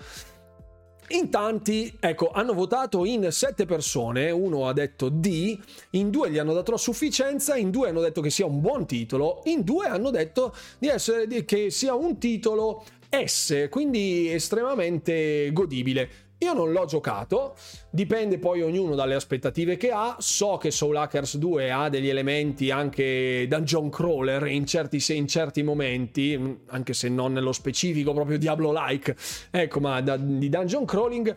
Ci sono alcune criticità evidenziate dagli esperti del settore, ma anche dagli appassionati, come appunto il buon Fix in questo caso, però eh, vi consiglio ovviamente di dargli uno sguardo. Consiglio mio personale personalissimo. Eh, molto lontano dall'eccellenza raggiunta da persona. Ok, A per me è perfetto, dovrei riprenderlo. Grazie per avermelo ricordato, ma ci mancherebbe Votlazam, siamo qua anche per questo. Sto giocando un giochino droghino che in questo mese che mi ha fatto partire la scimmia. Lupiero, giocatelo. Sì, purtroppo non c'è in questa infornata perché è uscito già nel mese di settembre, quindi lo troveremo seconda, eh, nel secondo trimestre, nella seconda tier list del Game Pass, che vedremo a fine giugno sostanzialmente. Eh, Persona 4 e 5 finiti. Hacker cominciato, fa un po', fa un po', fa un po', fa un po', basta. Ok, Avanti, Wulong Fallen Dynasty. E qua, è qua. È stato uno dei titoli più ehm, più seguiti anche nell'ultimo, ultimissimo periodo. Un hack slash eh, molto, molto tosto, ma anche molto appagante. Non sono riuscito a dedicargli più di miseria, eh, sette ore, francamente, perché poi è uscito un boato di altra roba e ho dovuto fare le corse per giocarlo. Personalmente, nonostante io non sia un esperto di um, hack and slash uh, di, quella, di, quella, tipologia, di quegli action RPG di quella tipologia lì, Nioh-like, visto che non ho giocato Nioh, non ho giocato Sekiro, e nonostante tutto nonostante anche la sua difficoltà, lo ritengo un ottimo titolo. Secondo me è un titolo da A. Ecco, questo è il mio parere personale. Poi magari i puristi che dicono ah cavoli ma Wulong gli dava una pista, cioè Nioh gli dava una pista, oppure Sekiro preferito Sekiro rispetto a Wulong. I termini di paragone si sprecano in questo genere che sappiamo essere permeato da fanbase molto accanite, molto attaccate diciamo anche al senso di difficoltà e di, e di appagamento nello sconfiggere mostri di una certa difficoltà. Ecco, qui hanno votato molte persone nel sondaggio in 6 hanno detto A, in 3 S, in 2 B e poi un sufficiente e un insufficiente. Dalla chat i non giocati sono comunque molto pochi, a dire la verità, me ne aspettavo di più. Ulong a meno, Iena Plisken S+, dice, eh, il buon Fabio, anche lui vota S fatto anche in New Game Plus. Mi raccomando, non giocate Persona 3, che ormai è evidente avrà un remake. Ecco, ne abbiamo già, ne abbiamo già parlato la scorsa live. Un voto in meno perché assomiglia ad un Souls, dice Bollato. D per il primo boss, non riuscito a superarlo. Eh, Vincenzo, l'ostacolo. Il primo boss è proprio il check test. Io sono alla parte 6, merita tanto, dice Fabio. Game Pass poco dato a giochi lunghi come Persona J- o JRPG in generale. Anche qui è un problema sistematico proprio dell'abbonamento di questa tipologia. Gli darei B solo per il lato tecnico, ma sono buono e gli do A ok, anche da un punto di vista di realizzazione tecnica, anche a livello di ottimizzazione grafica, non, non, è sbalorditivo, ecco, ma credo che l'animo risieda più nell'ambito del combat system, dove secondo me ha un livello di tecnica richiesta bilanciata il giusto per non demolire subito i neofiti e dargli un po' la speranza di andare avanti. Se sono riuscito io ad andare avanti per un numero considerevole di ore senza dropparlo, nonostante io abbia proverbialmente poco tempo, direi che è stato fatto bene. Fatto bene. Idem, primo boss non superato. Ci riproverò quando avrò tempo. Provatelo, provatelo. Non ho superato il tutorial, gli do C. Non sono riuscito a superare il menu. ok. Ok, altro sportivo, qui siamo su Formula 1 2022. Ok, Formula 1 22. Ok. Era tutto attaccato? Eccolo qua. S, A, B, C, D. Ecco fatto. Ovviamente, da buon amante delle corse, non l'ho giocato. Il peggiore degli ultimi anni, scrive Pablo. Mazza, è durissimo proprio. Mamma mia, peggiore degli ultimi anni, quindi gli daresti un... Oltre a un muro di NG, giustamente, io non l'ho giocato, quindi mi astengo dal voto. Ha parecchi problemi. Ah, ha parecchi problemi. Un Sainz barra 10, perfetto. Molto bene. Non sono nella posizione... Um, non ho il know-how per valutare questa tipologia di prodotto. In qualsiasi caso, ecco, stabilità online, ah, molto male allora, molto male. Non ho approfondito, per me i giochi di automobilismo si fermano appunto agli arcade, poco più. Preferisco i giochi di corsa arcade e non simulativi. Vincenzo Arcel è un po' della mia scuola, bravo. Bravo, comunque la community che ha votato si mette sulla sufficienza, quindi sul C qualcuno dice B, alcun, qualcun altro dice A, comunque sembra essere un titolo quantomeno sufficiente, quindi coloro che vedono la, la live in separata sede e vogliono giocarsi for, un Formula 1 sappiate che il 22 è comunque un titolo sufficiente, tutto sommato. Voglio un nuovo Segarelli. Eh, date a Sega un po' di dopamina, magari. Segarelli Championship. Mamma mia, quando giocavo su Saturn col volante, avevo il volante su Saturn. Fate voi. Fate voi, fate voi. Atomic Heart è qua, altro, altro cruccio. Altro cruccio, altro cruccio fra Odi e Tamo. Ecco qua. Atomic Heart. Anche Daytona USA, mamma mia. Amato tantissimo, mi pare ce ne fosse uno su PC, ma ovviamente delistato, giustamente. Atomic Heart, Atomic Heart. Fatto giocare a mio fratello, lo sto giocando a sono molto indecisa, dice Sima, stai calma. Capisco la tua indecisione. Atomic Heart C. Open world trovato orribile. Sono d'accordo, Fix. A, nonostante qualche bug. Mm. Metto A per incoraggiamento, ma anche perché mi è piaciuto. Ok.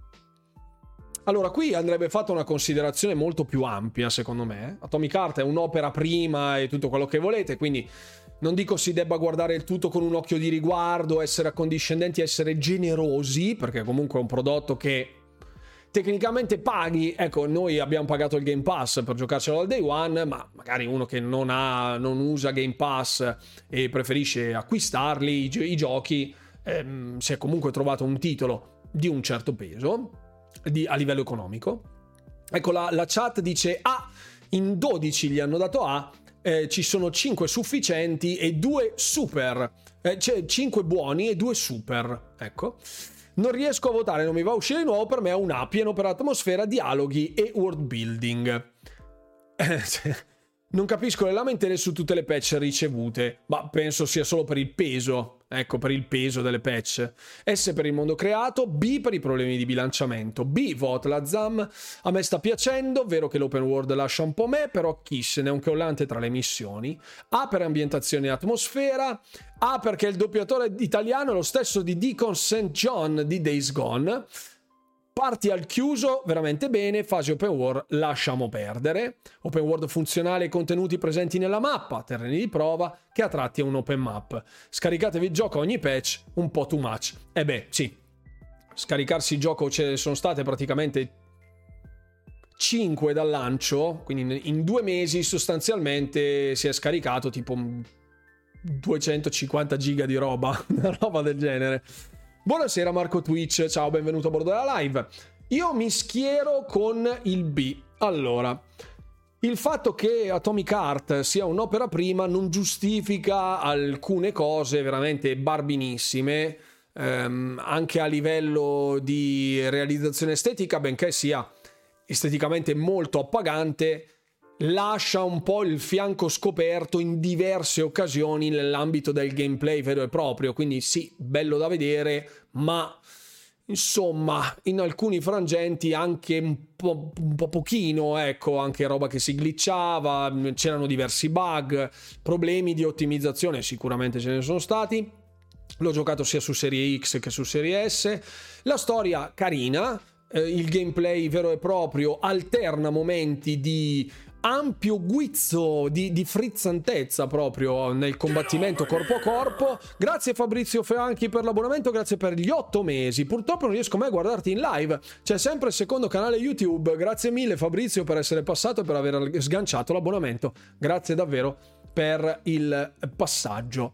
Io il doppiaggio italiano l'ho trovato estremamente fuori contesto. Sì, anche mm, non ho apprezzato il taglio fin troppo cacciarone alla Duke Nukem, senza però averne lo stesso carisma, perché insomma P3 si alterna, diciamo, fra momenti di profondità e momenti abbastanza cringe. Capisco che sia il personaggio, però sembra aver puntato tantissimo sul comparto grafico. Alcune cose avrei preferito vederle più brutte, meno accattivanti gra- graficamente, ma magari fatte meglio. Alcuni enigmi ambientali erano vomitevoli. Parti del combat system, specie con alcune spe- abilità, erano rottissime sia in un lato che nell'altro, quindi alcune erano completamente inutilizzabili, alcune erano tasto win sostanzialmente, quindi ecco, un ottimo titolo per essere un'opera prima, ma lungi dall'essere fra i titoli migliori dell'anno, almeno per il mio punto di vista, dove andrei a prendere gli S e parte degli A. Dal mio punto di vista. L'ho apprezzato, ma fino a un tot. Ecco, anche nella scrittura ci sono stati dei guizzi che dici, cavoli però, bella, fatto così, altre robe che dici, mm, no, no, no. Io sono dell'idea che appunto perché è un'opera prima sia giusto darci giù con le critiche, se sensate, in modo da poter essere costruttivi al, per il futuro. Sì, sì, ma allora il gusto chiaramente non si discute, eh, ci mancherebbe altro, Marco Twitch. Ehm, condivido l'idea di Fix, cioè l'occhio di riguardo per l'opera prima arriva fino a un tot, cioè nel caso in cui fosse uno sviluppatore singolo che ha fatto un titolo per la prima volta e entra nel mercato, finisce sul Game Pass e eh, si ha un attimo diciamo di incertezza allora ok puoi dire vabbè questo qua si è smazzato un gioco da solo non deve essere proprio una passeggiata. Però insomma anche con la campagna marketing che è stata fatta Focus Interactive che sicuramente avrà foraggiato e supportato il titolo ci sono delle cose secondo me da sistemare bello migliorabile ecco l'avrei preferito ancora un po' nel forno mm. ecco ho visto immersive sim molto più osannati essere molto peggiori lato combat system ed equilibrio dei poteri. Sì, anche questo è vero, chiaro. In doppiaggio italiano non c'era, solo sottotitolato, le opzioni erano tutte italiano. Sì, anche lì, anche lì c'è stato un po' di, di casino. Passiamo a Mountain Blade Bar- Bannerlord. Eccoci qua, Mountain Blade Bannerlord. S A B C D. Votino, ale op.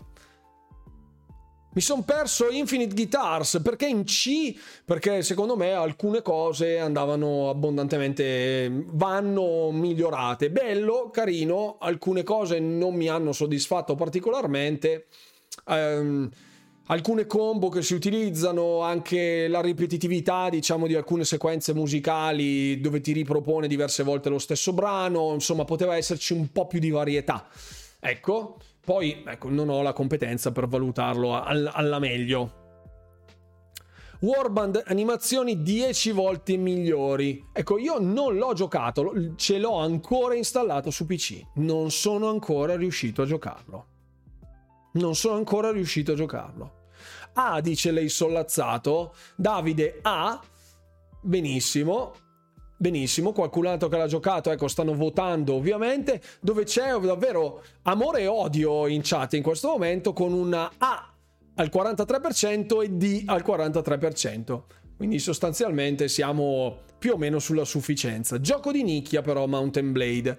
Sì, ha sicuramente qualcosa di particolare, ecco, magari sulla tipologia della guerra medievale presumo che un chivalry possa essere molto più, molto più accessibile e immediato.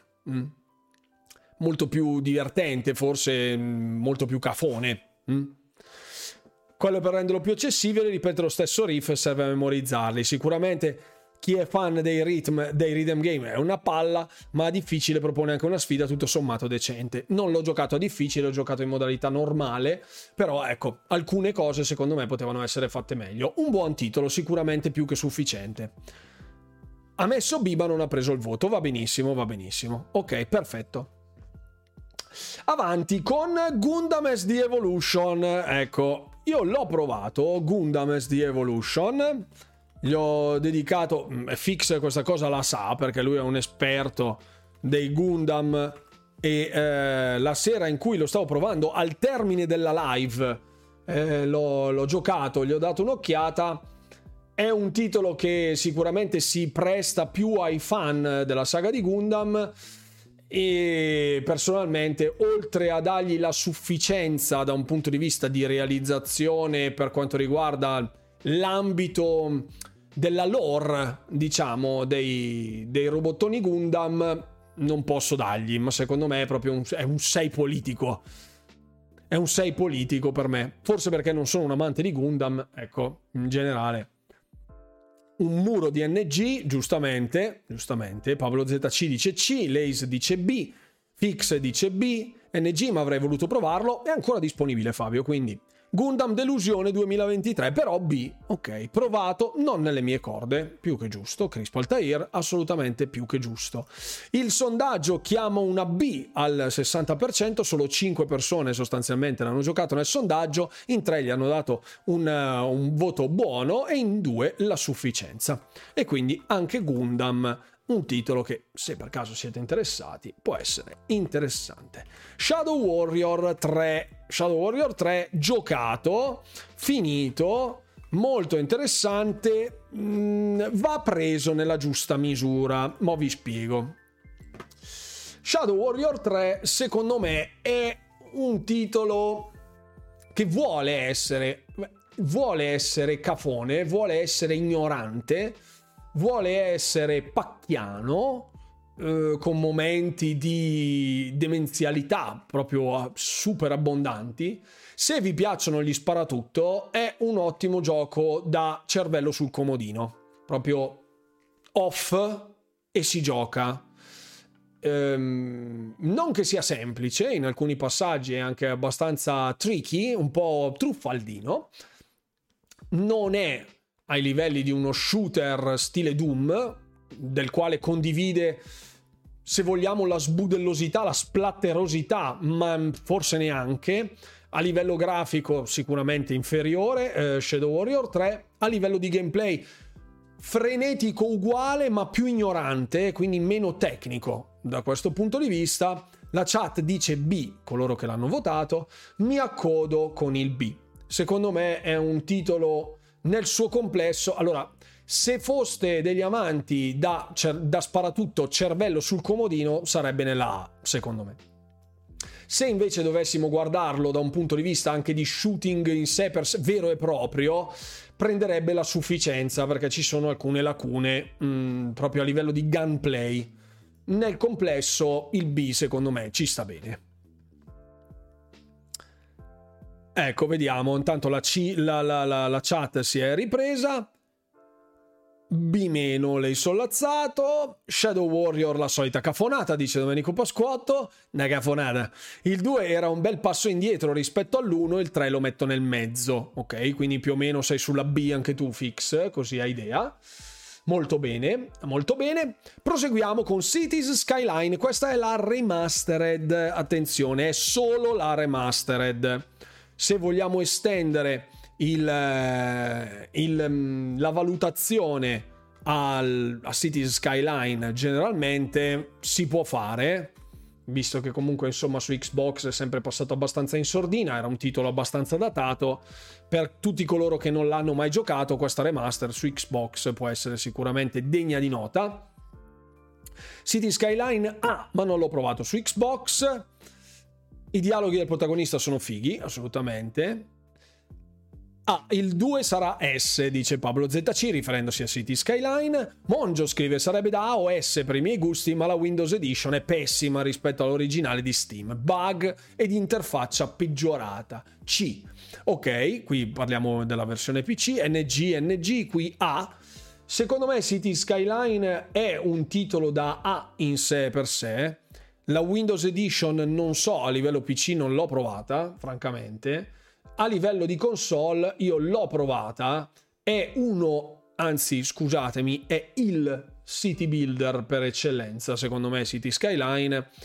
L'unico vero problema di City Skyline è il milione di DLC che ha appresso, che gli ha consentito poi di crescere, di diventare un po' il portabandiera, se vogliamo, eh, per quanto riguarda proprio Paradox, il publisher di City Skyline, e secondo me è più che meritevole di stare qui, nel top. City Skyline per tutti coloro che hanno amato SimCity nei tempi addietro, come il sottoscritto, non possono non giocarlo. Ecco.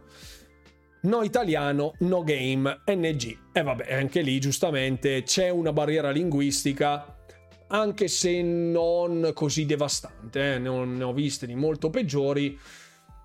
Poi ecco, secondo me anche su questo genere di titoli dove non c'è necessità nell'immediatezza di una traduzione istantanea come può essere in un gioco di ruolo, per esempio, dove devi seguire, leggere, eh, tradurre in tempo reale chissà che cosa ha detto e non capisco, eccetera, eccetera, dove c'è una trama sostanzialmente, mentre qui di trama non c'è, si può mettere comodamente in pausa, tradurre le quattro parole delle quali non si riesce ad avere un contesto o non si riesce a capire, insomma, che cosa ci sia scritto quindi è già fra i, fra i giochi anglofoni la tipologia è quella dei più accomodanti possibili. Mm, a livello di gameplay, secondo me, è un peccato non giocarlo. Peccato non giocarlo. Forse perché a me piacciono questi, questo genere di giochi, eh. Qui basta il minimo di inglese, sia tempo per il tradurre, esatto Paolo ZC. Purtroppo spesso la, la localizzazione porta anche a degli estremismi del tipo non c'è l'italiano, quindi non lo gioco, però se effettivamente un titolo è abbastanza snello anche da poterlo tradurre, nel caso in cui piaccia chiaramente il genere, secondo me lo sforzo è tutto sommato modesto, ecco, anche nell'ambito di traduzione, anche perché poi non è che devi tradurre un miliardo di dialoghi. Una volta che hai capito le meccaniche del gioco, vai avanti con le meccaniche del gioco e buonanotte. De gustibus comunque.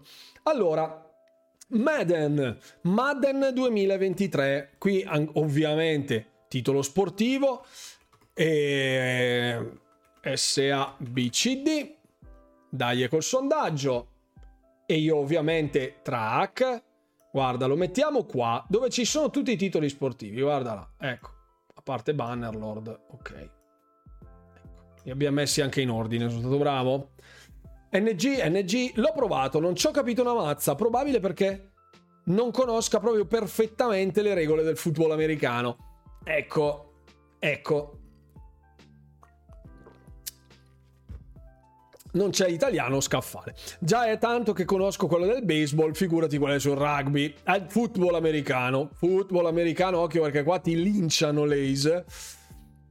Ti linciano eh, ci siamo abituati male. Da bambini non esistevano traduzioni del videogioco, sono classe 84. Sei un mio coscritto, Vincenzo. Grazie Pitone per l'abbonamento, grazie per i 5 mesi, come sempre, grazie infinite per il supporto. Conosco le regole del football, non ho avuto tempo di provarlo, banalmente, quindi ci sta. Per me è un NG grande come una casa, in pochissimi, solo due l'hanno provato, uno gli ha dato la sufficienza e uno l'insufficienza, quindi un C e un D fondamentalmente troppo poco per avere una possibilità di analisi ad ampio spettro di Madden. Grid Legends, Grid Legends, attenzione, perché Grid Legends questo era solo inerente al cloud, mentre Grid Legends è uscito l'anno scorso su Game Pass.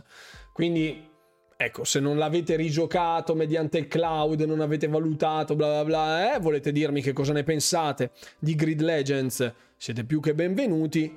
Però ecco, questo era l'introduzione all'interno del cloud gaming. Io personalmente in cloud gaming non l'ho giocato, avevo giocato il titolo eh, su Xbox Series X quando venne inserito nel Game Pass, che se non ricordo male fosse era settembre, ottobre dell'anno scorso, Può essere una roba così. E ehm, comunque, ecco, secondo me Grid Legends è un titolo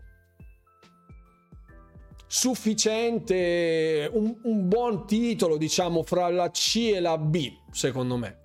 Dovrebbe essere il corrispettivo di un... Dal, fra il 6 e il 7, ecco, 6 e mezzo, una cosa del genere, ecco. Io personalmente sono lì. Ecco, non mi è piaciuto mm, particolarmente. Forse ero abituato all'altro grid, al primo grid che, era, che ho anche su Steam, figuratevi, eh, particolarmente mi piacque particolarmente. Un B, un B, va bene, sì, ci sta, ci sta. B, B per Grid Legends per quanto riguarda la chat. Settembre Mirror Fate, hai visto? Ok, ok, giusto. Ok, ok, good, buono. E si prosegue, e si prosegue. E qui, signori... Ah, miseria, qui. Qui, signori, Age of Empires 2 su Xbox, ok? Non versione PC. Se non avete giocato la versione console, avete giocato solo la versione PC, non votate, scrivete NG. Perché questo finisce qui e basta. Basta. Oh, Age of Empires 2 A+, lavoro ottimo sul controller di Xbox. Chris Paltair dice S. Qui NG, giustamente, c'è tantissima gente che non l'ha giocato. In 5 hanno detto S all'interno del sondaggio che si sta ancora sviluppando. Io lo compro a quello che c'è su console, non lo paragono alla versione PC. E io sono d'accordo, la versione console è difficile da giocare con i joystick B o C. Guarda, io ti dico, dopo quasi dieci anni di gaming su Age of Empires 2 PC, le migliorie che hanno messo all'interno della versione console di Xbox di Age of Empires 2 sono allucinanti. Sia la gestione delle unità, sia la creazione degli abitanti del villaggio, quindi la pianificazione degli utenti con la generazione automatica, vanno direttamente a fare cose, eccetera, eccetera, mi fa rimpiangere di non avere queste feature su PC e doveva essere un adattamento, invece da un mio punto di vista è stato un improvement. Certo, magari coloro che sono più avvezzi al gaming hardcore duro e puro trovano la versione Xbox una versione semplificata i cui controlli non sono così precisi come la versione PC ed è più che legittimo. Però dal mio punto di vista, ecco, anche la chat, il 91% della chat in 11 hanno votato, in 10 hanno detto S, uno ha detto A. Quindi ecco, sicuramente è degno di stare lì sopra dal mio punto di vista. Stupito l'adattamento al pad, S anche solo per la possibilità di scegliere se giocare con mouse and keyboard e controller, anche questa cosa effettivamente. Mi sembra meglio il controller se non fosse per la lentezza o scorrere la mappa. Certo, alcune cose si è dovuto scendere a compromessi. La precisione a discapito della velocità, eccetera. Eh sì, sì, sì, sì, sì, sì. No, ma eh, Voltrazam, ma ci mancherebbe altro, eh. Allora, ehm, ti posso dire, non è chiaramente un volerti inculcare il mio pensiero, ma ci mancherebbe altro. Siamo sempre qui per discutere, confrontarci in maniera estremamente libera. Quindi, se uno dice no, Age of Empires per me è da D, è giusto che uno lo dica, purché appunto eh, fornisca una motivazione. Se hai avuto una difficoltà chiaramente con il joystick, quello che ti consiglio, almeno da un punto di vista, è specializzarti in una civiltà sola, partendo in skirmish, quindi in, in um, giocatore contro giocatore, utilizzare proprio il, il, tutorial fin dall'inizio, magari rifarlo un'altra volta. Una volta addomesticata la serie di pulsanti da premere per avviare determinate strategie di gioco, tutto è molto molto più semplice, molto più semplice. Magari può valere la pena farci un altro salto nel caso in cui possa interessarti. Dovrebbero mettere come in anno 1800 premetto le vetta e LB insieme per andare più veloce sulla mappa. Alcuni adattamenti secondo me sono c'è da prendere spunto da anno 1800. Sono d'accordo, bollato che ho provato non è la stessa cosa perché chiaramente non è un strategico in tempo reale, ma è un gestionale per cui alcune cose sono differenti, potrebbero beneficiare alcune cose di Age of Empires in anno e alcune di anno in Age of Empires. Ma ne parleremo quando Microsoft acquisirà Ubisoft. Scusate, non dovevo dirlo, però ve l'ho detto. Comunque, andiamo, andiamo avanti. Sono d'accordo. esatto. Perfetto. Ok, proseguiamo. GoldenEye 007. E qui è una cosa spinosa perché mi rendo conto che scatenerò un po' le ire dei nostalgici che lo giocarono su Nintendo 64. Allora, l'ho giocato un'oretta, non so neanche perché l'abbia fatto. Un tuffo nel passato, ma niente di che. D, dice Fabio Traini, giustamente. Fix dice D. Lace dice D. Consumato quando uscì, invecchiato malissimo. L'ho rigiocato per nostalgia, non ne potevo fare a meno. Ha rovinato il ricordo. D. Adorato allora, invecchiato male. C. Porting fatto male di un gioco invecchiato male. Giusto, bene. Ecco, eh, giustamente Lace è stato bloccato. esatto. Eh, assolutamente. GoldenEye è una D. È una D il lavoro di rimasterizzazione.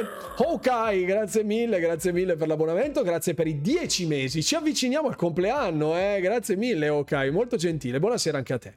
Avrà scritto la parola proibita, lei no, non era Jap, era eh, la parola con la D che significa pene in inglese.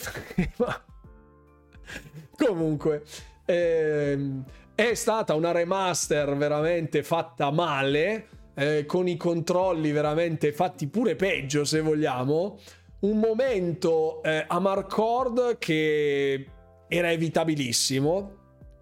Il fatto che poi non ci fosse nemmeno la possibilità di giocarlo in multigiocatore online, ma solo sfruttando la couch coop ha decretato, ha sancito la morte del titolo ancora prima di uscire in un momento, esatto, in un momento amaro cord, giustamente. Esattamente. No, non ha scritto Howis Pablo, no. no, non ha scritto Howis che comunque non si scrive così. E qui, ecco, evitabile, evitabile, brutto colpo, con tutto quello che potevano fare su GoldenEye, fare questa remaster che sostanzialmente è un reskin con eh, veramente poco altro oltre al reskin credo che con un minimo di impegno la community di modder avrebbero potuto fare mille volte meglio di un prodotto official. E calcolando che lo annunciarono al Tokyo Game Show a settembre ed è uscito a febbraio in questi sei mesi mi immagino cosa abbiano fatto per fare uscire una roba del genere veramente raccapricciante. Chiunque difenda GoldenEye 007 o è un fanboy di Xbox o eh, ha giocato, ha un ricordo particolarmente amabile legato alla versione Nintendo 64, se no non si spiega, non si spiega. GoldenEye meriterebbe un remake vero e proprio? Assolutamente sì. Meriterebbe un reboot del franchise a 360 gradi? Anzi, sono convinto che magari nella veste nuova, se vogliamo, anche se mi pare che Daniel Craig, il nuovo, l'ultimo attore di James Bond, sia giunto al capolinea da un punto di vista della, della storia. Ecco, io vedrei benissimo uno shooter, uno shooter in terza persona ambientato nel mondo di 007, magari che ricalchi alcune delle avventure del, della spia più celebre al servizio della corona. Io personalmente. Poi, ecco, questo GoldenEye doveva essere un momento Amarcord, come dice Bonfix, si è trasformato in un momento Amarocord. Poi, poi, poi. Aspetta, questo. Ah, Darkest Dungeon. C'era davanti l'asta del microfono, non vedevo. Darkest Dungeons, che era uscito dal Game Pass e poi è rientrato nel Game Pass. ABC. Eh, eccolo qua. Con protagonista Tom Holland. Mi sa che ci sono già dei texture pack per GoldenEye fatti meglio di questo. Ecco, immaginavo. Immaginavo.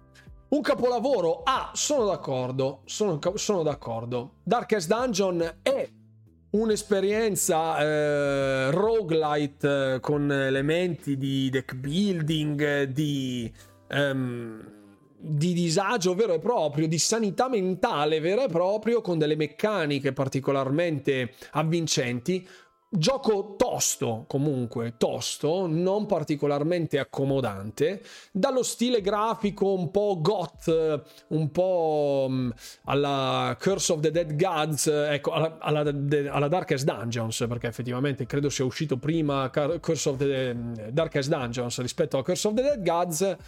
Molto carino, molto carino, bello intrippante la possibilità sicuramente di giocarselo anche in cloud gaming è un valore aggiunto, visto che non è richiesta una iperattività dal punto di vista tattile.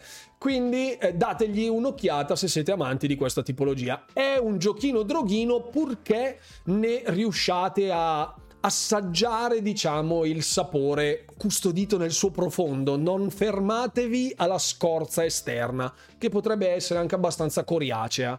Dategli qualche botta extra e vedrete che mi darete ragione se amate il genere. Anche la chat si schiera fra eh, la B e la A. Ecco. Buona serata, comunque per i prossimi tutti NG, perfetto, Nigan ha già votato per tutti gli altri. D perché è un gioco satanico, scrive.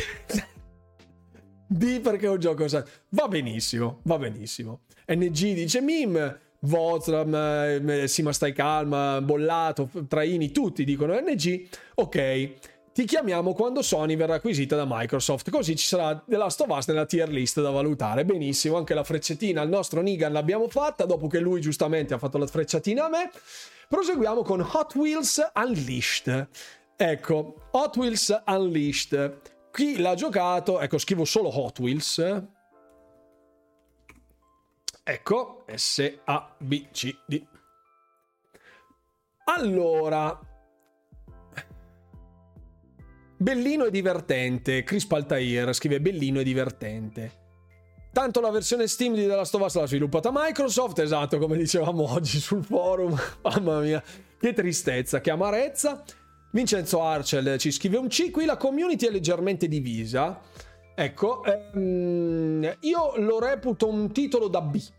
Ecco, non, secondo me non punta alla A, è abbastanza lontano dalla A. Se dovesse essere in un voto decimale, io direi che il 7 se lo prende pieno. È un titolo sicuramente divertente. Ha anche un certo grado di difficoltà, specie proseguendo, andando avanti. Ci sono degli elementi di farming non, ehm, non indifferenti all'interno del gioco. Deve essere preso per essere apprezzato appieno o si è proprio dei fanatici, diciamo, del mondo di Hot Wheels, eh, o comunque di quel tipo di esperienza um, arcade basata su circuiti con determinati elementi, con anche un bel po' di sportellate, ecco la, la community dice C dal sondaggio. Eh, per essere compreso appieno, secondo me, per essere apprezzato appieno, deve essere preso a piccole dosi. Lo tengo sempre installato come Steam Off, quindi proprio la volta che non ho lo sbatti eh, di lanciare qualche titolo complesso, ho i miei giochini droghini, anche questo è un giochino droghino a suo modo, fare una scorrazzata ogni tanto con le macchinine non è affatto male. Ecco, è un momento più childish, più puerile, ecco, da giocatore dell'infanzia, dal runewalker dell'infanzia. Ecco. È fatto meglio il DLC di Forza Horizon sulle Hot Wheels, vabbè, quello è un altro discorso. Però ecco, troppo farming, dice Todd, e, e ha ragione, ha ragione. Ha ragione. Metto A, dovrei mettere B perché in alcuni punti è davvero sbilanciato, ma è davvero divertente. Ok, perfetto. Ehm... Ma hai già messo Lupiro tra i giochini droghini o ancora no? È già nei giochini droghini Lupiro, ma non è uscito nel, nel primo trimestre. Semplice. Avanti, avanti, forza, forza, che poi la live è ancora lunga. Hi-Fi Rush è qui, signori. Eh, Hi-Fi Rush. Hi-Fi Rush. Hi-Fi Rush è riuscito a farmi giocare in modalità New Game Plus a un rhythm game con elementi narrativi, invogliandomi a fare backtracking su alcune parti particolarmente ostiche e da bestemmia e turpiloquio. Quindi dal mio punto di vista Hi-Fi Rush finisce qua. È veramente stata un'opera, una un'ibridazione, un connubio geniale di Tango Gameworks che è riuscito a rendere avvincente, ben contestualizzando il genere dei rhythm game che sostanzialmente non ha una lore così esemplare, ecco, non viene annoverato fra i generi con le lore migliori del mondo, ma è riuscito a rendere convincente e appagante la fase da rhythm game in maniera propedeutica alla storia quindi anche inframezzato con tanti piccoli eventi, delle sequenze di esplorazione intervallate alla lore. Molto molto ben fatto, completo nella sua interezza. Magari non il miglior rhythm game del pianeta, d'accordo, però nel suo complesso ha sostanzialmente tutte le carte in regola per essere un titolo memorabile, must, must play.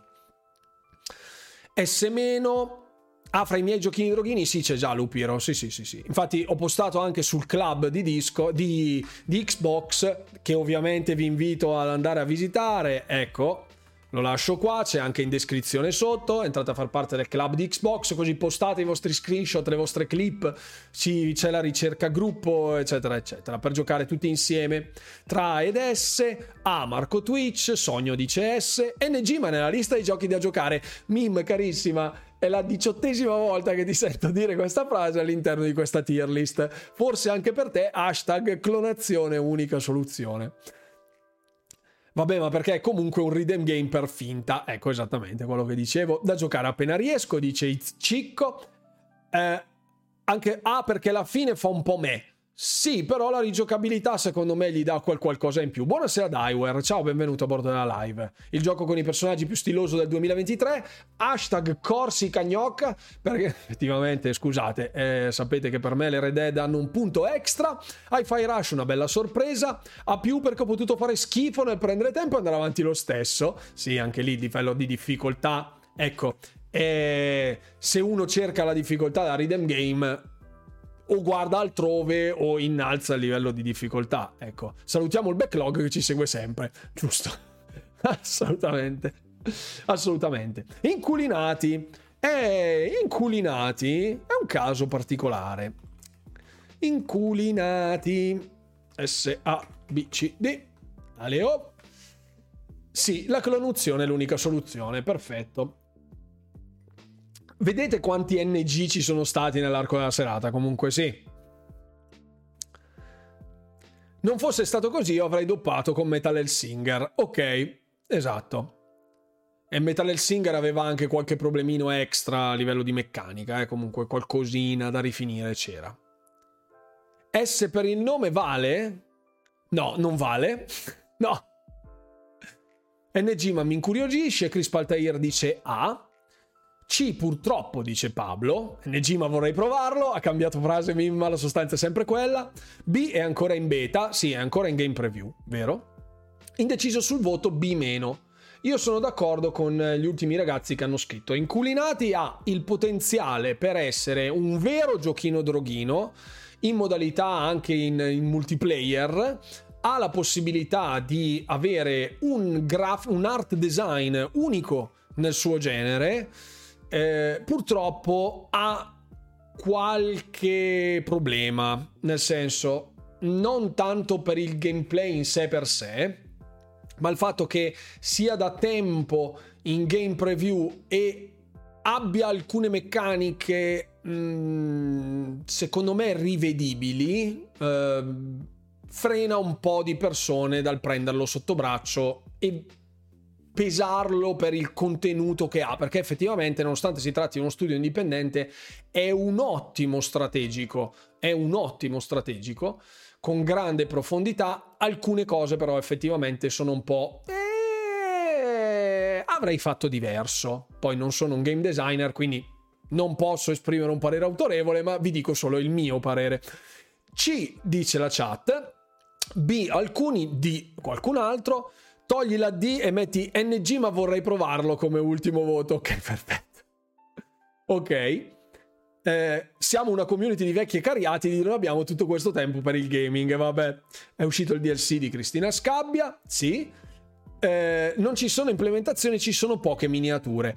Anche questo sul discorso contenutistico è effettivamente parte della problematica dell'essere in game preview. Però ad esempio, la collaborazione con Obsidian, dove è stato messo Andreas Mahler, il protagonista di Pentiment, lascia presagire insomma che ci sia eh, grande possibilità ecco anche di interpretazione sempre nell'ambito medievale. Io ci vedrei benissimo un sacco di personaggi anche ambientati nel mondo di eh, Pentiment se mai ci fosse una sorta di crossover in merito visto che ufficialmente questo è un crossover, il fatto che il protagonista di Pentiment sia all'interno di Inculinati. Comunque gioco da tenere d'occhio, spero che con la release ufficiale gli venga data luce come merita con la storia della stanchezza delle miniature utilizzate spesso ti scoraggia un po'. Sì, eh, la, la noia nel disegno effettivamente è una meccanica che sforza, obbliga il giocatore a sforzarsi a build differenti, a approcci differenti. Altrimenti si arriva a delle combinazioni poi di miniature tali da rompere il gioco. E una di quelle, di quelle meccaniche un po'... Eh, che dicevo prima è appunto quella, cioè in alcuni livelli è veramente super punitivo, ti obbliga a giocare con qualcosa di astruso e stravagante che magari non conosci e perdi per questo motivo. Poi, allora, ehm, ah, Jojo Bizarre Adventure. Eh, qui il titolo è lunghissimo. Ok. Battlestar eh, che che l'è. Perfetto, l'ho giocato. Non mi piace il, diciamo non mi piace il genere, l'ambientazione, diciamo, il, proprio il soggetto del gioco non mi piace mm, e non trovandolo così coinvolgente come ad esempio Guilty Gear Strive che aveva una freschezza differente, devo annoverarlo fra i titoli non giocati perché dopo un'oretta e mezza, due l'ho mollato male. Quindi mm, non, non, posso valutarlo, ecco, no, credo di aver fatto un'oretta e mezza, ecco, al massimo, non di più.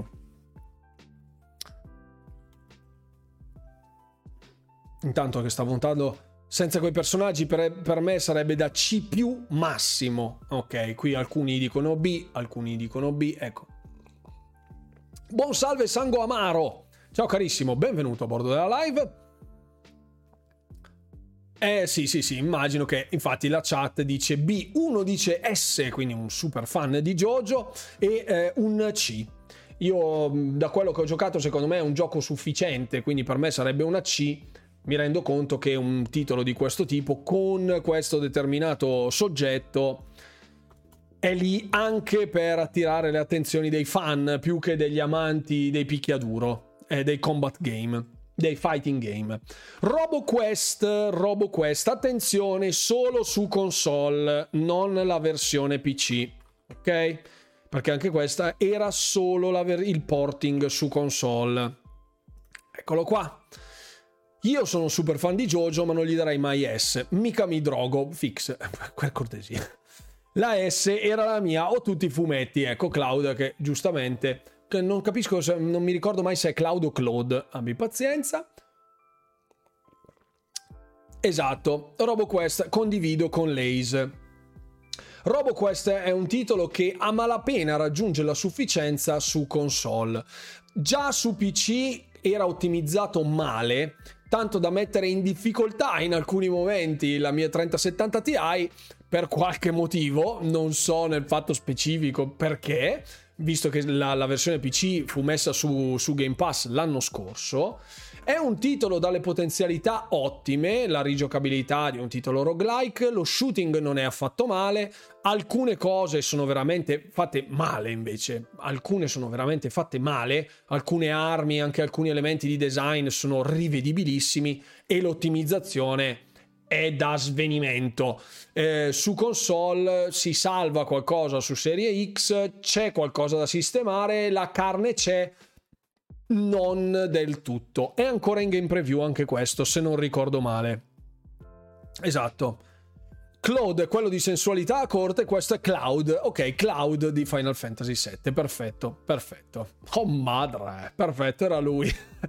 I caricamenti sono fin troppo lunghi con l'SSD. Figurati, io sul mio, sul, sul mio PC dove ho l'NVMe ho un Samsung 9, 990, adesso non ricordo. Ci ha impiegato un attimo a lanciarlo. Alla fine ho dovuto guardare la partita, mi recupererò la tier list. Molto male, Edoardo. Quanto ha fatto l'Inter? Se è finita, ecco, se hai abbandonato la live, non va bene. Non va bene. Eh, quindi può essere che, ecco, fra C e D dice la, la, la community. Ok. Vinto 2-0, godo, perfetto. Ok, sappi che la prossima live, se mancherai, sarà una sconfitta per la tua squadra. Te l'ho detto, te l'ho detto. Monster Hunter Rise che sbarca su Xbox dopo mille milioni di mila anni, praticamente ovunque, ma non su Xbox. E 990 mo Samsung fra gli MVM 980 allora, adesso non ricordo, abbi pazienza fix, era 900 e qualcosa, abbi pazienza. Tanto l'Inter per the serve non serve l'anatema, perfetto, teniamo pulito l'ambiente, non parliamo di calcio, esatto, meno male il Napoli gioca domani, domani live a sorpresa per rompere le scatole a Vincenzo Arcel. Scusate, dovevo farlo. Ok, Monster Hunter Rise, titolo super profondo non così appagante graficamente, dove ho notato diverse incertezze, ecco, visivamente parlando. Beh, da un punto di vista di farmosità, di grindosità, di struttura del gameplay, di un hunting game, dell'hunting game di riferimento per antonomasia, secondo me è ancora un'istituzione, nonostante Monster Hunter World magari abbia delle potenzialità superiori. Se fosse stato Monster Hunter per Xbox sarebbe stato S, ma essendo un porting da Switch A, dice Pablo ZC. Anche la chat è abbastanza divisa fra la A e la C, quindi alcuni che l'hanno apprezzato particolarmente, altri molto meno. Comunque sostenendo la sufficienza. Fai tutto il catalogo Game Pass per arrivare alle due? No, No, no, no, mi mancano gli ultimi tre titoli, a dire la verità. Ecco, dei quali posso dirvi poi immediatamente, perché Persona, Persona 3 Portable e Persona 4 Golden non li ho giocati. Per me Monster Hunter Rise è un titolo da A, dal mio punto di vista. Ehm, anche il fatto che sia un po' meno complesso, se vogliamo, di Monster Hunter World, specialmente nelle fasi super iniziali, l'ho trovato molto migliore. Non così accattivante graficamente, però insomma. Ci sono anche altri hunting game, come ad esempio Dauntless, che vabbè, ok, è un free to play, quindi cade in una categoria leggermente diversa, che non arrivano a questo livello, con buona pace della grafica e quant'altro. Quindi, ecco, secondo me è un titolo da A è un titolo da pieno. Ultimi due titoli, eh, i Persona, i Persona, Persona 3 e Persona 4. Ecco, facciamo l'ultimo, ah, scusate, A, B, C, D, ecco fatto. Track. Persona 3, Persona 4. Ok, io ho giocato Persona 5, spettacolare, come dice Fix, NG, ma vorrei giocarli. Ok. NG, NG, NG, NG, Persona 3. NG, sto ancora giocando il 5, dice Palantir. Eh, giustamente. NG, NG, NG, NG. Anche per me questi sono non giocati. Sono tornato appena adesso a tutta la chat, sono pronto per l'anatema. Molto male Dragon Blades, molto male, molto male. NG, NG, Mim non scrive che voleva giocarli, anche perché non, non basterebbe più la clonazione, servirebbe un esercito di replicanti sostanzialmente. Eh sì, sono titoli molto impegnativi, molto lunghi, molto molto lunghi. Questa, signori, io dopo aver ced- giocato 120 ore al 5 sono in pausa e sto per cominciare il 4. Bene, purtroppo non sono i miei gusti, più che legittimo. Da amante dei vecchi GDR mi sono piaciuti, molto bene. Brand di persona 15 anni con curve mozzafiato che sembrano 25 anni, mostri tentacolari e gioco che grida Giappone ogni secondo. Se per questo si merita una S, se per questo si merita una S, ma una A per lo più di 100 ore. Ok. Quindi ecco lungo anche qui la chat ha votato, solo in 5 hanno votato, hanno votato A. Sono fiero dei miei, i miei NG sono titoli mangiasoldi di EA da scrivere sul curriculum, benissimo. L'unico JRPG che sono riuscito a finire è Yakuza Like a Dragon, benissimo Davide. Questa è la tier list del primo trimestre di Game Pass 2022, ma... Ma Andà, aspettate che c'è una Ru Waifu qua in giro. Buonasera la Ru Waifu. Cosa sei andata, cosa sei qua a prendere cosa? Ah, aria, perfetto. Non paghi di questa cosa. Eccoci. Questa era la vecchia tier list del 2022, cioè che avevamo fatto non nel 2022, ma ecco, aspetta porca. Si vede tutto così. Yes! Nonostante c'è un doppio me. Ecco. Ah, ok, va bene. Paghi le conseguenze molti, molto volentieri. Benissimo. C'era il triplo dei titoli. Sì, c'era il triplo dei titoli, però. Però. Allora, dobbiamo fare anche una cernita. Secondo me, nei titoli S, Age of Empires 2 e Hi-Fi Rush ci stanno. Abbiamo 5 titoli A. Quindi su 30 titoli, sostanzialmente 7 titoli sono ottimi o superlativi quindi il 25%. Se andiamo a vedere qui, qui più o meno siamo sulla stessa lunghezza d'onda, poi ripeto, questi sono di gusti particolari, personali. Eh. C'era più qualità nel 2022? Non lo so. Non lo so. Metti GoldenEye negli NG, per favore facciamo finta non sia mai successo, no? Io non vedo sto gran balzo di qualità che mi lantava qualcuno l'altra volta. Meno titoli ma più qualità, dissero. Ma io ti dirò, io ti dirò, nei titoli superlativi ce ne sono, oh, scusate, nei titoli da S ce ne sono 6 di qui e 2 di qua. Calcolate che sono usciti un terzo dei giochi. Nei titoli A, qui ce n'erano 11 e qui ne abbiamo 5.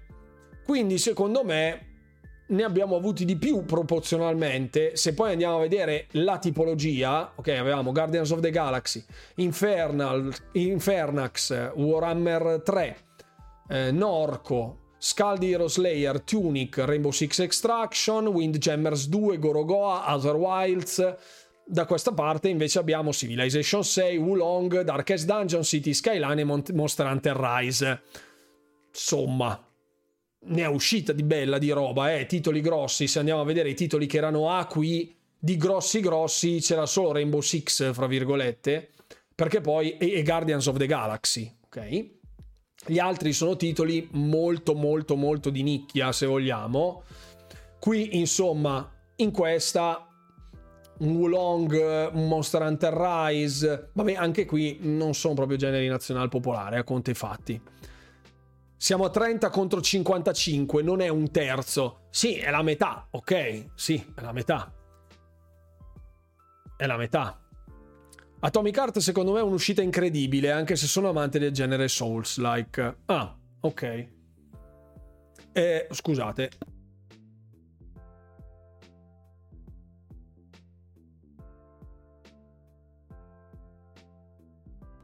Ok, eccomi, scusate.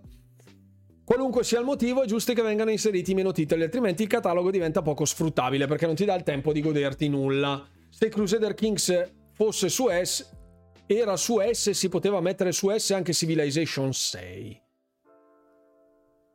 Ma in che senso era su S? Ah, come, come livello? Però, ad esempio, Crusader Kings ehm, mi è piaciuto di più, fra virgolette. Mi è piaciuto di più. Ha un altro approccio sono più vicino a Crusader Kings che a Civilization probabilmente. Sono sempre gusti, eh? Sempre gusti. Tra gli NG del primo trimestre dell'anno scorso c'è un sacco di roba che andrebbe in AS, ma senz'altro, ma senz'altro, assolutamente. Però, nel senso, io personalmente questi ho provato e anche un, eh, questa, ta- questa tier list con il non giocato serve anche a questo. Cioè di tutta quella roba che è uscita, un terzo della roba che è uscita io non l'ho toccata neanche per sbaglio. Anche nel 2022, anche con 60 titoli, io 10 li ho lasciati, più di 10, 13 li ho lasciati sul comodino. Qui ne ho lasciati altrettanti sul comodino, quindi gli altri che ho giocato ho avuto, e non sono stato fermo un attimo, eh perché poi all'inizio di quest'anno, in questo trimestre, ne è uscita di roba interessante. Fra eh, Dead Space Remake è uscito, a parte i titoli che ci siamo beccati noi al day one, quindi Wulong Fallen Dynasty, quindi Atomic Heart, è uscito Hogwarts Legacy, ce ne sono usciti di titoli interessanti, altro che. Altro che. Insomma, il confronto è inesorabile, il Cup, Cup 2022 nettamente meglio. Ma io a dire la verità, fra l'inizio, fra il 2022, parlando di gusti, fra il 2022 e il 2023, io quasi quasi mi trovo... Me la, me la gioco, secondo me, me la gioco. Me la gioco. Perché qui ho apprezzato mm, questi due particolarmente, Death's Door e Nobody Saves the World, li ho apprezzati davvero moltissimo, moltissimo, tutti e due nei titoli A ehm, ho apprezzato molto allora 1 2 3 4 5 cioè che mi rigiocherei adesso 5 5 o 6 questi me li rigiocherei tutti quindi non lo so. Sulla quantità sicuramente ce n'è meno. I titoli sono diversi gli approcci sono stati anche diversi quindi fare un paragone proprio uno a uno non è possibile dire secondo me quale sia stato meglio, quale sia stato peggio. Statisticamente il 2022 è stato meglio perché abbiamo avuto più titoli nelle fasce alte con più titoli usciti, cioè in percentuale c'è stata roba migliore, mio gusto personale, a mio gusto personale. Però non posso certo dire di essere rimasto insoddisfatto, cioè cerchiamo di vederla in quest'ottica, in, in un'ottica eh, non del tipo ah abbiamo avuto la metà dei giochi però non abbiamo avuto la stessa proporzione rispetto all'anno scorso quindi era meglio l'anno scorso. Sì, da un punto di vista statistico era meglio l'anno scorso, però nonostante su Game Pass abbiano abbassato il numero di titoli usciti, secondo me è stato un trimestre molto soddisfacente a mio gusto. Potrebbe essere, si poteva fare di più, senz'altro. Alcuni di questi titoli probabilmente anche solo negli sportivi o anche solo per i due persona che non so, vanno a finire qui per uno degli amanti di persona, vanno a finire sul, sul rank S.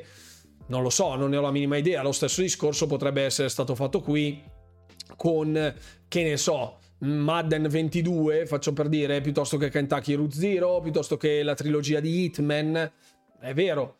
Statisticamente noi facciamo questo gioco anche per le varie chiavi di lettura. C'è stata sicuramente più roba nel 2022, questo 2023 non è partito con centinaia di titoli, anzi il trend sembra essere meno titoli, però, però se dovessimo andare a vedere le release day one di questa roba, i titoli usciti day one di questa roba qui del 2022 sono stati Nobody Saves the World, che era uscito al day one. Ehm, tra l'altro, questo Flight Simulator, se non ricordo male, no, sì, era sempre quello. Mm, altri titoli day one c'era Tunic e Rainbow Six Extraction.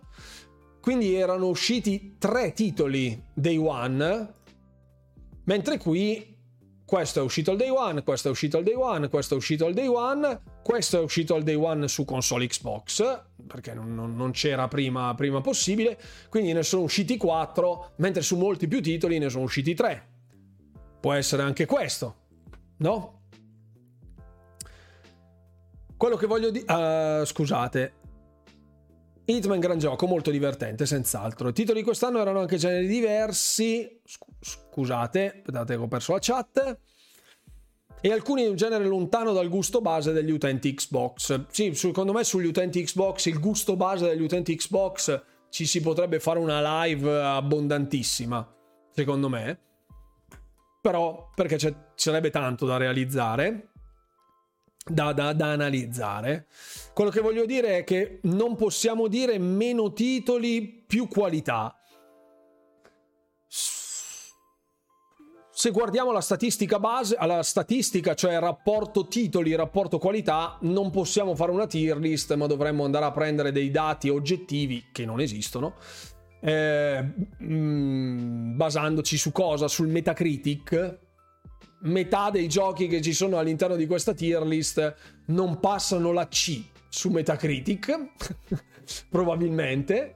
E... Anche Atomic Heart Day One, sì, sì, sì, io dicevo solo nel rank SA.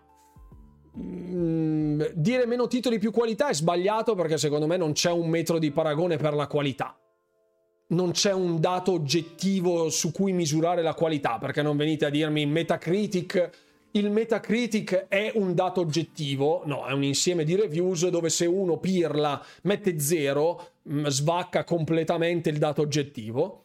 Quindi può essere un eh, campione eh, rilevante, ecco, in merito, al, in merito alle opinioni, diciamo, della massa della critica, il Metacritic, il che non significa che sia roba di qualità Però, ecco, quello che possiamo affermare è che, nonostante siano usciti meno titoli, c'è stata comunque, secondo me, roba di qualità da giocare, eh, roba che mi è piaciuta particolarmente da giocare.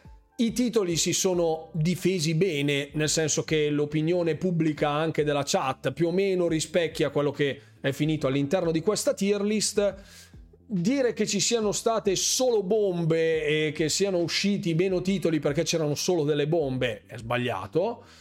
Da un punto di vista proprio oggettivo io non posso di certo lamentarmi. Poi è logico, a me piacerebbe avere all'interno di questa tier list anche roba più vecchia che però non c'è mai stata la possibilità di giocare e rispetto al mio genere preferito, credo che comunque nonostante sia uscito meno roba ci sia stato molta roba gradevole che ci ha tenuto impegnati per diversi mesi e mm, sono comunque soddisfatto del costo dell'abbonamento paragonato a quello che abbiamo giocato. Questa è l'analisi che posso fare. Certo, sì, sono decisioni mie, se non valgono quelle, assolutamente. Sì, sì, sì, sì, certo. L'unico vanto che ha la tier list 2023 è un'esclusiva Xbox nuova, ovvero Hi-Fi Rush, e l'arrivo di Age of Empires 2 su console, perché non è proprio una, una cosina, eh. Sono meno titoli, ma molto più lunghi come ore di gioco, mettiamola così. Ma anche il minutaggio, secondo me, alcune cose se, troppo sbrodolate, secondo me, non, non sono feasible, proprio non sono fattibili. Non, non ce la si può fare a completare tutto Persona 3, Persona 4 e Persona 5 da quando sono usciti avrebbero monopolizzato le, il gameplay con più di 300 ore di gioco che è completamente insostenibile per un giocatore casual. Nel 2022 ci sono stati vari day one sul pass. Sì assolutamente sì.